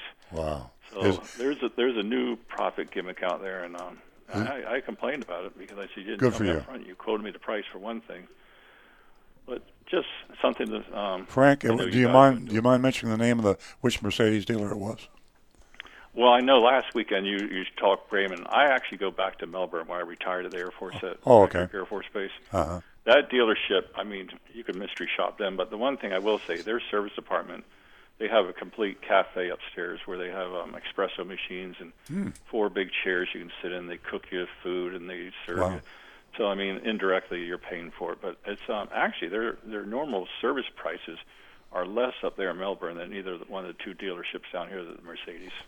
Well, that's So interesting. It's worth the drive. And then we go to the base and do some shopping and things. Well, that's good to know. That, yeah, that's a it's a bit of a drive, but I understand the uh, local Mercedes dealers really uh, charge an arm and a leg. Yeah, this uh, shop fee thing is we call it the service. We call it the dealer fee of the service department, and it's Yeah, uh, there you go. unconscionable. There you And uh, ten percent is crazy. I mean, uh, first of all, three hundred fifty dollars for an oil change is Hmm. crazy, and then add ten percent is adding insult to injury. But great call, Frank. I uh, I appreciate it. And and if you Mercedes owners, uh, take a take a, a weekend trip and have your Mercedes serviced in uh, Melbourne. They have a you know a really nice service department up there. Is what you're saying, right, Frank? Oh yeah, it's, it's unbelievable. I mean, it's a where you, when you take your car in, they give you some tickets. You go upstairs, and um, they got four big screen TVs, all going on different channels, Wow. and none are being interfered because they give you wireless headphones to listen to your particular TV. Wow. Um, they um, you know they have the York peppermint patties sitting out there by the dozen. Oh, wow. Fresh baked cookies, sandwiches. I like the idea of the peppermint patty for sure. Oh, sure. boy. Yeah, I'm, My weakness. I'm gonna take a I'm gonna take a used Mercedes off my used car lot, and I'm gonna drive up there and have lunch. Yeah. dessert. And honestly, after you, after you did that last mystery shopping last weekend, I said, "Well, geez, I got a 2012 E350," and I went to True Cars to make sure there wasn't any recalls on that puppy. Uh-huh. There were none. But um, yeah, it's, your your show is unbelievable. You're doing a, a world of service for the public, and Thanks, Frank. and I won for everyone else out there. Applaud what you're doing, and thank you so much. That means a lot to us, Frank. You're a great caller, and have a great weekend. Thank you, Frank. Bye bye. Look forward to talking to you again. Give us a call toll free at 877 960 9960, or you can text us at 772 497 6530. I have one more text, and uh, uh, this text is from uh, Marlene, and she wants to know what are the best online sources for purchasing a car. And uh, what comes to my mind, the top three uh, would be uh, TrueCar, uh, it would also be Costco, and uh, it would be uh, Auto Autobytel. No, Auto Automotel is pretty much out of business. Uh, uh, Consumer Reports, but they used TrueCar as their source. But I'd say uh, TrueCar and Costco were the two best. Okay. Uh, I hope I answered your question. Get back with us and let us know how it went. 877-960-9960 or you can text us at 772-497-6530.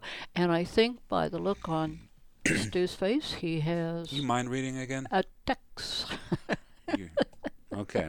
Steve from New Jersey, longtime listener, has a question. He says, I had my airbag canister replaced on Thursday by my Subaru dealer. Uh, while there, the service manager said that Subaru has a program where they send technicians to salvage yards to look for salvageable Subarus with the airbag recall. When found, they replace the airbag canister on the spot. Have you heard of this practice from any other car manufacturers? Honda. Honda actually originated that. They uh, they were the biggest uh, victim, uh, call it what you will, of the uh, Takata airbag recall. There's more Hondas out there recalled than any other, and they have been very proactive. They do exactly what Subaru is doing. Um, I commend Subaru. I don't know who went first, but I do know Honda has done some amazing proactive uh, efforts. The other manufacturers, I'm sorry to say, have not been nearly as uh, proactive as they should, and uh, they. The thing that burns me up so much, and we talked about this on the show, they do not get the current owners of these cars. They use their old list from their records. Uh, you know, Chevrolet will look at all the people they sold Chevrolets to, and they keep sending them notices. They don't think about the fact that that Chevrolet has changed hands three times since they sold that car new, and they're sending uh, recall notices to people that don't own the car anymore.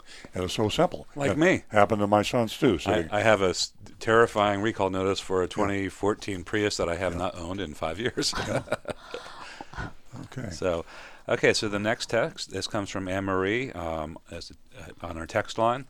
I was walking through a parking lot yesterday, and I just noticed that vehicles with cloudy headlights had a nice had nice clear backup lights by their taillights. Why don't auto manufacturers use the same covering material for both headlights and taillights so everything stays clear longer? I'm not sure if that's what's causing the fogginess, but Rick has got a smile on his face, so he's going to answer. I was going to say because the headlights are on the front, so they're catching all the wind flow, Yeah. and the taillights don't get it. Right. But no, that um, truth be told, I don't really have an answer for that. I don't know if chemically the two materials are the same. Yeah. But yeah, it, it seems There's like no headlights, shame in not knowing the answer, Rick. Yeah. And all we have to do is Yeah. Google that, Yeah, and but we'll I would find I, out. I will hypothesize. I mean, I think it's a is that what Rick said is right because you're on the leading edge of the car, Mhm. so there's more It's- it's certainly it's, flying possible, through that, yeah. so maybe it's like an etching thing that happens over time. It seems like the obvious answer, but I'm, Yeah. I'm not so sure. Yeah. I, Well, you, here's a good point: is that um, um, manufacturers might be aware of that, and there could be a different material. It could be softer on the back; it just doesn't get damaged. yeah. Okay. Uh, we're all caught up. Are we caught up? Okay, fine. we're gonna we're gonna go to our last caller, and I apologize to everyone who has called after this caller, um, but we l- really need to um, allow some time for the mystery shopping report. We're gonna go to Judy, who's been holding, and she's from Jupiter. Good morning, Judy. Good morning. Good morning. Good morning. Um, I called a few months ago, and I have a 2012 Hyundai Elantra, and I was having major transmission problems. I brought it to Hyundai for a week to leave it there. They couldn't get it to act up, and it's and you had told me that if I could take a picture of it revving up RPMs really high for quite a while, then maybe that would get them to replace my transmission. Mm-hmm. I have 88,500 miles on it, and I'm so worried that my transmission's going to go after my 100,000 miles. hmm Uh, did you take a picture? Uh, well, when I was when it went up to like uh, four, between three and four, I was driving down the highway and I couldn't do that. I see. Judy, uh, the fact that you've documented this with Hyundai should protect you. Uh, because if it goes out of warranty and you can point back that you contacted them X number of times with this identical problem, uh, that should that should, if they're going to be fair with you, and I believe they would, uh, cover you in under warranty. I would also try a different Hyundai dealer because um, the, the problem you describe is one of the most frustrating to car dealers, to technicians. Uh, I know that uh, Rick has had hundreds of these.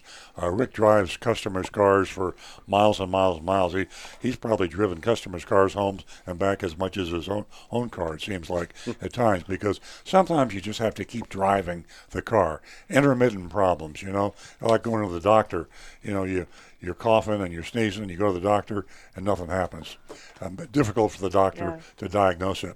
But uh, you're doing exactly the right thing, and you should put them on notice and say to your Hyundai dealer, I just want you to know I have documented and you have documented my six visits in to fix this problem where my RPM is spiking and it's frightening because I'm afraid I'm going to blow my transmission. You have been unable to fix it. And so when my car fails out of warranty, I want you to be put on notice that you will fix it under warranty. And I think that'll get their attention. They might even try a little harder to work with you at that point. Mm, I will do that. I, I'm nervous that I'm driving down the highway. Will it all of a sudden stop on me? I, I, I- Rick might have an answer. I don't think uh, that would happen. I think, uh, well, from what she's described as a peak in RPM, uh, what's the possibility of what it might be? That is possible because what she's describing almost sounds like the transmission is slipping out of gear internally. And that could Right. cause a loss of power while you're driving. Suddenly it'd be like shifting into neutral. Uh, how, how often does this happen to you? Um, probably a couple of times a day. Judy, let's do this. Uh, uh, Google this and uh, see if you can get into some Hyundai Elantra chat rooms and find out if this symptom uh, has been reported by other folks. And um, chances are it has. And that that's going to give you some guidance as to where to go. My other thought is this, uh, now that Rick has explained to us that this could do what you fear, stop your car. And if you're on the turnpike or I-95 and your car stops, the power goes out entirely. That's a huge safety factor. Now that you've got a safety issue, I think you confront your Hyundai dealer with that and confront Hyundai. Go on their 800 number because once you say safety to an auto manufacturer or to a dealer with any common sense, it really gets their attention. It's one thing to have your car just have a problem they got to fix and it costs them money. But if, if you're injured or God forbid it costs somebody their lives, it could put them out of business. Oh, yeah. So so wave that safety flag at Hyundai in writing. Wa- Do the same thing with your dealer, and I think you might be pleasantly surprised you'll get their attention. And Judy, by the way, I did look it up online, and there's quite a few things on the Hyundai Elantra with some um, engine re- revving suddenly and spiking in RPM. So uh, Yeah. check it out online. I think you might have some ammunition to take with you to the dealer. And Judy, call us back next week, would you? I'm very interested in this because I want to see Hyundai, the manufacturers, and the dealers' response to a safety problem. That is very critical that they give you full attention. They should give you a loaner car to drive. Uh, one one other thing, Judy, is if you can kind of pinpoint just when it's going to occur, or you know, with a with a pretty good idea when it's going to occur, ask to take a technician out for a drive, and you drive the car and do everything you can do to make it act up while he's in the car with you. Because if you can get that to happen and he can see the problem occur, you've you've got him at that point. Then they're pretty much required. They've got to do something. Mm, okay, I will do that. Will you call us next week, Judy? Yes, I will. Thank you very much. That'd be great if you Appreciate it. did. That's a great, uh, great idea, Rick. Give us a call next week, Judy. Thanks a lot. You're Thanks welcome. For your help. You're welcome. Uh, I did didn't mention uh, youranonymousfeedback.com, uh, but you can take advantage of that. Youranonymousfeedback.com, and you do remain anonymous, and you can send us whatever you would like, whatever's on your mind. We would appreciate it. Also, to our listeners, please vote on our mystery shopping report that's coming up. You can do that at 772 497 6530. And our mystery shopping report is from Treasure Coast Toyota. Now back to the recovering car dealer. You know, we don't like mystery shopping Toyota dealerships here at Earl Stewart on Cars. As a Toyota dealer myself, I'm very sensitive to the possible impression I can give by doing this. I risk looking like I'm bashing my competition if we give a Toyota dealership a bad grade. I also risk offending Toyota uh, because the manufacturer are they're very adverse to public squabbles between Toyota dealers. Uh, they look at it as tarnishing the Toyota brand. So mm-hmm. it's walking on eggshells uh, when I talk about another Toyota dealer. But uh, Toyota is a big factor in the market. They're the largest selling manufacturer, uh, or Toyotas are number one in sales. And uh, if we didn't talk about uh, Toyota dealers, it would be doing a disservice to you. Uh, and I hope uh, when you do see our assessment of Toyota dealers in the market, uh, we've done Toyota dealers in the past. You've seen that we have put other Toyota dealers on our recommended list. As a matter of fact, we put Treasure Coast Toyota on our recommended list uh, uh, a while back. They dropped their dealer fee, and we recommended them, and then they put their dealer fee back on, and I think later on we took them off. But we try to treat all dealers, whether they're Toyota, Hyundai, Honda, Chevy, or a Cadillac. You know, we try to treat them all honestly and fairly. Mm-hmm. And reminder, when we have somebody on our recommended list, that doesn't mean you don't beware when you go in there. We use a curve. We score on the curve. And there are no dealers out there, including my own dealership. We found out yeah. earlier in the show. We yeah. can all make mistakes. And, and I can I can say, I mean, behind the scenes when we're doing these things, you guys listening have no idea how giddy we get when we do a shopping report and they did a good job. And like it's really exciting to be able to put somebody on the recommended list. Partly because it gives us more credibility. It doesn't look like we're just out there to, to you know assassinate dealers. But exactly, uh, we did that. Bremen Honda uh, a couple of weeks ago recommended them. They did fair and honest. Yeah. And we try to reshop because uh, if I had shopped my dealership and I'd gotten the salesman that Frank got, mm. I would have uh, put us on the do not recommend, do not buy list because it sounded to me like uh, it sounded to me like just so, had I not known this was a rookie salesperson, none of it we wouldn't have. Known. We we just uh, it's all it's all, it's all fair and balanced. So we go back and we shop again, and uh, by the way, we do mystery shop uh, our own dealership. Uh, we do that all the time. Uh, the last uh, two visits we paid to Treasure Coast, uh, we showed us their improved version didn't last long, and we they, we put them back on the do not recommend list. Yeah. It's been exactly a year mm-hmm. uh, since we last investigated Treasure Coast Toyota and uncovered some shady sales practices. Uh, they caught our attention this week when we saw they'd launched an online buying process on their website. Now, online is uh, is really uh, in vogue. It's a buzzword. It's a buzzword. Uh, everybody wants to be an Amazon kind of buyer or seller, I should say. Amazon is just uh, it's huge. I mean, they've uh, it's uh, it's become a generic term.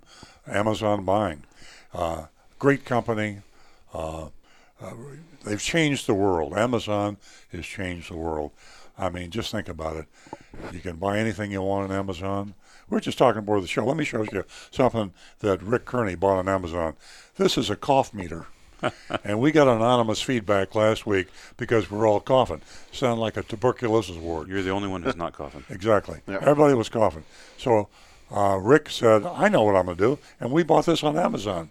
So can we try? Oh, yeah. Rick, try it. Did you pay okay. a dealer fee when you got that? I did not. Good. Yeah. Amazon does not have dealer fees. Now. So he just tried it. He just, you, that, that muted. He just and I couldn't hear Rick, so it worked. Momentary push button, and it works great. Yeah. Point being that everybody wants to be like Amazon because you can buy anything, you can return it, uh, anything you want, and at no charge.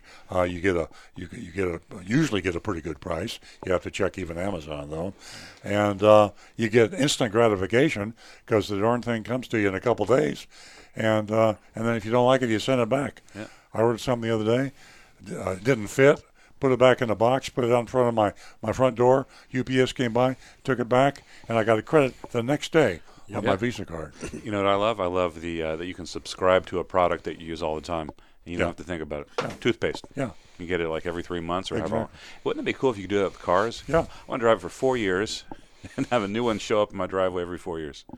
Anyway, uh, this is what Treasure Coast is going to do. We mystery shop Treasure Coast Toyota in Stuart, Florida. And uh, we went through their online buying. Uh, Treasure Coast, uh, Coast calls their online buying process Online Shopper, and it's powered by one of the many companies that offer to build an online buying tool within dealer websites. We used this same company uh, one time, and a lot of dealers use this, and they're right on top of the whole online. The thing. car makers are really pushing this with the dealers. Exactly. you got to get on the Exactly. bandwagon. And before I get into this uh, mystery shopping report too much, uh, you should know that the car dealers don't like online buying. They really don't want to sell you a car online. They don't want to sell you a car where you don't have to go into the dealership. They don't have control. They do not want to give you the price the car, the out the door price. Amazon does all these things. Car dealers hate it. Hate it. Yeah. And I don't know of any car dealer that does it, except I, I can I just jump in real quick because we I experienced the um, the pitch from several of these companies. Yeah. Now we do something in full disclosure. We have an online buying process that I'm very proud of, but we were approached by multiple companies um, that offer these tools. So you, supposedly you can do it. They call it um, online retailing. So you can actually do the transaction, and most of the pitches that we got from these companies basically said, "Hey, you're, it's still about getting them into the dealership. It's a great lead Uh, generating tool. In other words, we capture their information, Sure. we send it to you at the dealership, you contact them, Yeah. and, and go back to the old way Yeah. of doing things. Exactly. It, it's basically it's a uh, it's a camouflaged lead provider, is what it is. if an online buying service, and the dealers don't do this themselves, by the way, the dealers don't have software engineers. Yeah. They can't create anything. They go buy it. The companies that sell this online procedure, they are in cahoots with the dealers because the dealer is their customer. Yeah. So they have to tell the dealer what he wants to hear. What the dealer wants to hear is, I need to get them in the door. Yeah. I need to talk to them. I need eye to Control. I need contact. control. I need control. So online buying service is uh, phony, just by definition. And uh, if a if a dealer really wants to do it, he's going to have to kind of almost do it himself. Okay, where are we? We're, we were interested to find out if this was more of the same nonsense of get them in the door as I just described to you. So we sent in Agent Thunder. We called the Thunder. We called the Thunder. Agent Thunder is doing a great job. Agent X is in the Midwest now, in Kansas. Freezing his mittens off. Yes, he is. And uh, Agent Thunder has really stepped into his shoes. And uh, they have different things, uh, but Agent Thunder is doing a magnificent job. Really happy with Agent Thunder. Here's our report, speaking as if I were Thunder. I went online and visited Treasure Coast TreasureCoastToyotaStuart.com. You can do the same thing if you want to kind of go after us. Oh, yeah, yeah, play along. You know, do Yeah. it in real time. Yeah, Treasure Coast TreasureCoastToyotaStuart.com, and selected a new 2019 Toyota Corolla SE, uh, uh, white, listed for sale in their inventory. On the listing, it showed the MSRP was $22,538, and they displayed a discounted price of $18,954. That's a $3,584 discount. It looked like there were two other ways to get yet another price, and it was a button that read, Get our wow price instantly. Get our wow price instantly. And another labeled Explore Payment option, online shopper. Now you're you're coming into the web. You're coming into their web. All right? Now listen carefully. I clicked the button and was asked to provide my personal information. And then I was asked a series of questions like whether I was a recent graduate or active duty military and how I thought my credit rating was. Okay? I clicked the button and was uh, okay. Um, eventually, I was taken to a screen that appeared to show my deal.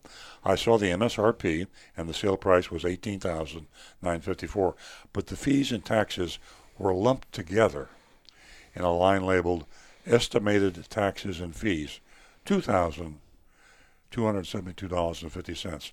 Now, what this does is it takes profit to the dealer and commingles it With sales with, tax. with sales tax. Right. This is one of the most atrocious, egregious, horrible, sneaky things that anybody can do. They take the profit that they add to their car, known as a dealer fee, dock fee, tag agency fee, profit. It's profit. Right. And they put it in, and they mix it in the soup with the sales tax. And so you kind of forget about it. And they call it estimated taxes and fees. The fees are profit. Part of the fees are profit. Now, th- it, later on, they do break it down, but the thing is, so the way their online shopper works, each screen is separate. You Yeah. can stop at any point. And they know this, that Yeah. people will drop out of this little process. So if you only get to that point, Yeah. You've already given them your information. So they're calling you now. So now there's no breakdown. So if you stop before you keep going through the, the, the screens, you'll never know Mm. Yeah. what the dealer fee is This until is you get care- there. this is carefully thought out. There are a lot of great minds got into a room when this was designed, and this uh, particular software company uh, designed this to attract the dealer's attention, not the customer's attention. They didn't have a room full of customers and saying, "What would you like to see? How to buy a car the best way?" They had a room full of dealers, and they carefully explored this. And this is a web that has spent a lot of time and money designing. Uh, there was a little widget I could use to adjust my desired term for my loan and the amount of money. Remember, I chose instead of the lowest price, I chose the best payment, the payment I wanted. So, um, a little widget that I could use to uh, change the amount of the payment, and I said I wanted under two hundred dollars a month. So I played with the down payment until my payment was one ninety seven, and that meant I was going to have to put nine thousand seven hundred dollars down. And if I put nine thousand seven hundred dollars down, then I was going to get a payment of one hundred ninety seven dollars. And I, I kind of looked at the numbers. They were using a legitimate um, Southeast Toyota Finance rate, and that's what the payment would Yeah, be yeah. if, if there's no monkey business. Yeah. So I continued. I click continue, and I come deeper into the web. I dove. I was taken to a screen with a more detailed breakdown. The dark web. The dark web. Here I could see the interest rate Toyota Special, nine tenths of a percent for 60 months, 0.9 percent. Wow, that's pretty darn good. Mm-hmm. The fees were itemized on the page. Here we go. They did itemize the fees Eventually. and they have to legally. They have to do this, and it almost sounds like, well, isn't this refreshing? Well, it's not refreshing because it's a web that everybody doesn't study the way we did, and that's what we're doing. And and no no one has felt refreshed when they see a dealer fee. No. You feel some. You feel dirty. Dealer fee, eight hundred ninety-eight dollars and fifty cents. Electronic filing fee, eighty-nine ninety-five, and the electronic filing fee is a dealer fee, and so you're looking at over a thousand dollars, and that's what it is. Profit. That's profit. Okay. The next screen, we go deeper into the web, the dark web. The next screen prompted me to set an appointment, so I did for 12:30 p.m. that day. Five minutes after I finished, bam, I received a call from Andrea. She was calling to confirm my appointment. She emphasized that I was to ask for her when I arrived. She then sent me a text thanking me and reminding me to ask for her. That's because she gets her commission. I asked for me. You know, we don't want to be going to another salesperson. They call it, get- they call that getting skated. Getting skated, yeah. I arrived on time and found Andrea. She asked me to have a seat at a little metal desk and began to ask me qualifying questions about whether I had a trade, how I wanted to pay for my new car, etc. I stopped her. I told her I'd done all that online. And she said it was her standard intake process and she had to get all this information from me.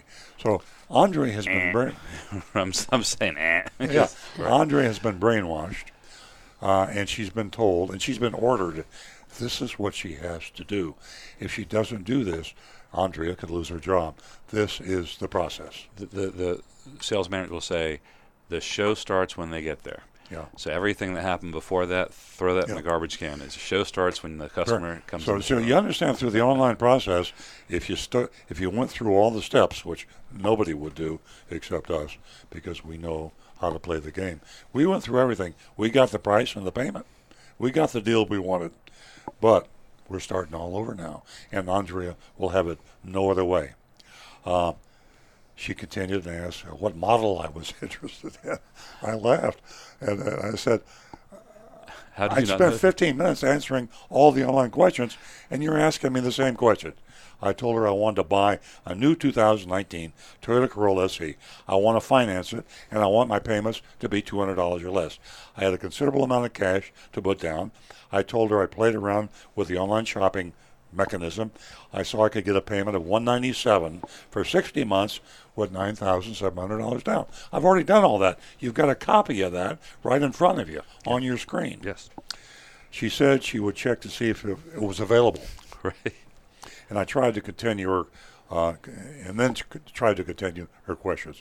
I uh, interrupted again. I asked what she meant when she said she checked to see if it was available. I thought I was halfway through an online buying process. She said all the vehicles are subject to power sale. I asked her to check. On Andrea left, returned, and the, the white one was not available. Uh, she suggested a dark gray one that was very close in price. Okay. Now, at this point, uh, I should have said, locate one at another car dealership. Uh, if not, order me one from Toyota. Let's not play the game of different colors, different equipment. I want the car that I bought online. So stick to your gun, shoppers. When they try to switch you, never, ever be Right. switched to a different vehicle. It's, it's it's never a life or death situation. You can wait a few days. Exactly. When she was done, she asked me if I would take the car today if the price was right. I laughed again and I said I thought I'd already had the price and pointed out that I haven't even seen the car yet. Andrea said she needed this information so she could know if I was a committed buyer. Old school, folks. Old school. Uh, sales manager. Be sure they're committed. I don't care. Get their watch. Is he wearing a Yeah. watch? Bring me his watch. I want him to be committed. Literally, That- that is old school. And you do that. That has happened many times. I told her I can't guarantee that I'm committed to any deal with any dealer until I have the details made clear to me. Andrea homed in on my any dealer and commented and asked where else I'd shopped. I told her I'd gotten numbers from another Toyota dealer who didn't charge a dealer fee. She knew exactly who I was referring to. She said that this dealership claims to not cha- charge any dealer fees, but you know they have to make their money somehow, so they're so you're paying it. I made a I made a note on this shopping report to uh, go to Logic, Google Logic, and find out what they call that. This is What a, logical fallacy What logical fallacy that Right. is. Yeah. I asked if we could see the car, and she took my driver's license, left to get the keys. She returned, and we headed outside. Test drives were quick, unremarkable. When we returned, Andrea tried another trial close, asked how I liked it. If I was ready to take it home, I said maybe. We sat down at the desk, and this time I was aware there was a group of male managers sitting in a tower. the tower, the reason I chuckle, is classic old school. Uh, it's a control symbol, and it is represents total control. Can you imagine walking in to Publix and they got a guy up in the tower and he's watching you when you go over to the bread aisle, and now you're going over to the milk aisle and somebody's following you around. Rick, I have a picture in my head of the old Disney movie where it's the tree with the three vultures sitting up in it, staring down at you. Jungle Book. exactly. Yep. Hey, I got to lay down in milk aisle. Yeah. So that's a tower. You see a tower in a car dealership, that is old school. Andrea excused herself to get a manager to review the numbers with me. Nick took Andrea's place behind the desk and asked me how I liked the car. Okay, here we go, the TO. Uh, I said it was very nice. He asked me if I was really putting down $10,000. I said I was putting down $9,700. I said I should be around under $200 with that. Nick uh, scrooched up his face, tapped his forehead with his pen, and he said he could get close. He hopped up and jogged back to the tower. I like the visual image. You made, you know, he jogged back there. He did climb the tower. He returned a minute later with a worksheet that had various payments and down payments on it. I mean, control, unbelievable. Now, now, if you just tuned in, this is Treasure Coast Toyota in Stuart, Florida. We've already been through the online buying process. We've gotten the exact numbers. We've gotten the payment. We've gotten the down payment, the discount. We've done everything. The car, we've got it all. But they are still reverting back as if I just walked in the door. So now the dealer uh, manager comes in. He said the best you can do with 9700 down is $244 for 60 months. Well, they just quoted me 197 And just so you know, I did the math. That represent almost three thousand dollars in extra profit. Yeah. Bumped up $3,000. I chuckled and told him that wasn't exactly what I was hoping to see. Reminded him that I had already uh, worked out my payment. He keeps going back to this, and they Yeah. don't care. Online shopper. Nick went on to explain that the unit I had worked my deal online was a base model, and that wasn't true. It was not a base model. SE. Base model is a strip car with no uh, no accessories, no options, just factory installed, nothing else. And that wasn't the case here. So that's lie number 20, I think we have so far. Uh, he said all the online models were like that, and that isn't true either. The small print clearly points out that there are extra fees in dealer added equipment. That is true. It sounded to me like Nick has had this conversation many times. Nick has, and uh, and he is uh, he's a, a pro. He's a uh, uh, Andre is a pro and Nick's a pro. They are. I say this. A car dealer listening to this, they saying, "I'd like to hire those two because they really know their stuff. They know the language. They have the courage." And they have a dealer that has them, a dealer. They have a customer that has them dead to rights with a out the door online price, and they don't blink. Nick went on to explain that the unit I had worked on my deal was. Oh, when I did that, I asked him if the online shopper was just something to get me in. Nick said it was a tool to help save time by helping customers select a car and play with payments. I said I didn't think it worked out like that for me. Andrea interjected to remind Nick that I had gotten a piece of paper from price. Earl Stewart, Price. Toyota in North Palm Beach, without missing a beat. Nick asked me what I would think if he could do my deal at the online price and give me the $197 payment I had come in on. See how you help customers get better deals? Exactly. I said I thought that would. Uh, I, I said I thought I would take the deal. So I told him he sold me a car. Nick thrust out his hand and shook it, and I made an excuse and I told him I'd be back, and that that kind of wraps up the report. So I guess this goes to show you that you have to get competitive bids. Uh, you online shopping doesn't work. The prices that you get online don't work. You have to go into the dealership. When you go in dealership, they're going to throw the online price out, and they're going to go back to old school. They raised the price three thousand dollars to our shopper over the price that he already had. He had it, and he knew that you knew uh, the Treasure Coast knew that he had it, and they still tried to pump him three thousand. How did he get a good price? He had a competitive price from another Toyota dealer, and when that had when they had that, he says, "I will sell the car." Right. So whether you use my dealership or another Toyota dealership, or if you're shopping for Hondas, get competitive prices from at least three dealerships. TrueCar is a great source of an online price. Costco is a great source of a of a good price. Yeah. Have have that Even- be armed with that information. Even if you haven't gone to another dealer, tell them you went to another dealer. Tell dealer. them you, yeah, uh, and come up with something in the way of a reasonable price.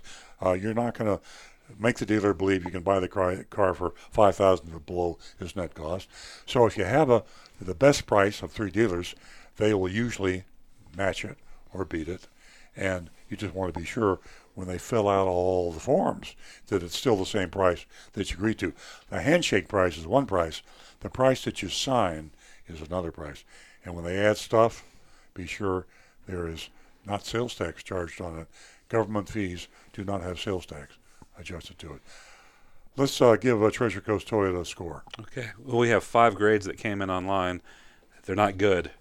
John gives them an F. Connie gives them an F. Kathy, you're too kind, a D minus. Eduardo F. and Linda on Facebook gives them an F. Well, who wants to go first? Well, okay, go Go. ahead, Rick. Ladies first. Thank you. Uh, all these attitudes seem to be, well, shall we say, the 20, 20th century. And um, uh, I, I, I'm still appalled with mystery shops like this. It uh, it goes on, ladies and gentlemen, and uh, w- we're here to uh, try to eliminate, you know, uh, bad dealers one at a time. I'm going to give the uh, online shopper an F. I'm going to give uh, the tower an F. I'm going to give uh, Nick and uh, Andre, Andrea uh, an F. And this online shopper uh, rigmarole, I'll call it, uh, seems uh, familiar in the uh, doctor's office. You're sitting at home, they ask you to fill out fill out all this information. It probably takes you two hours. And you feel that when you walk into the doctor's office, you won't even have to do that. And there you sit, and they ask you the same identical questions all over again. So, but Rick? F all the way around. F. They they just failed. Um, yeah, we we have to fail them. I will be texting our webmaster to put them back on the do not recommend list. Yeah, wait, wait a I- minute. I'm sorry.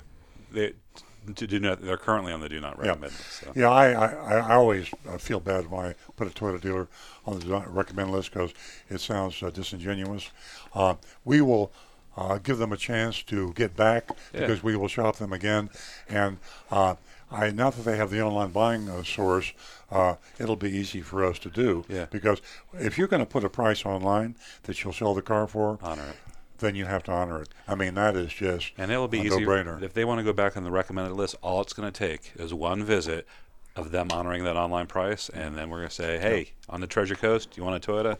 Treasure Coast Toyota." And if store." you live in that area and you want to buy a car from Treasure Coast, use the online. It's it it takes uh, some patience and some study, and as Stu alluded to, uh, it's difficult because as you go from window to window, you can't get back. Yeah. But give that It's a little use that and be sure they stick to the price. I think we're out of time. We are. That's the music. Okay. Thank you, ladies and gentlemen, for joining us this morning.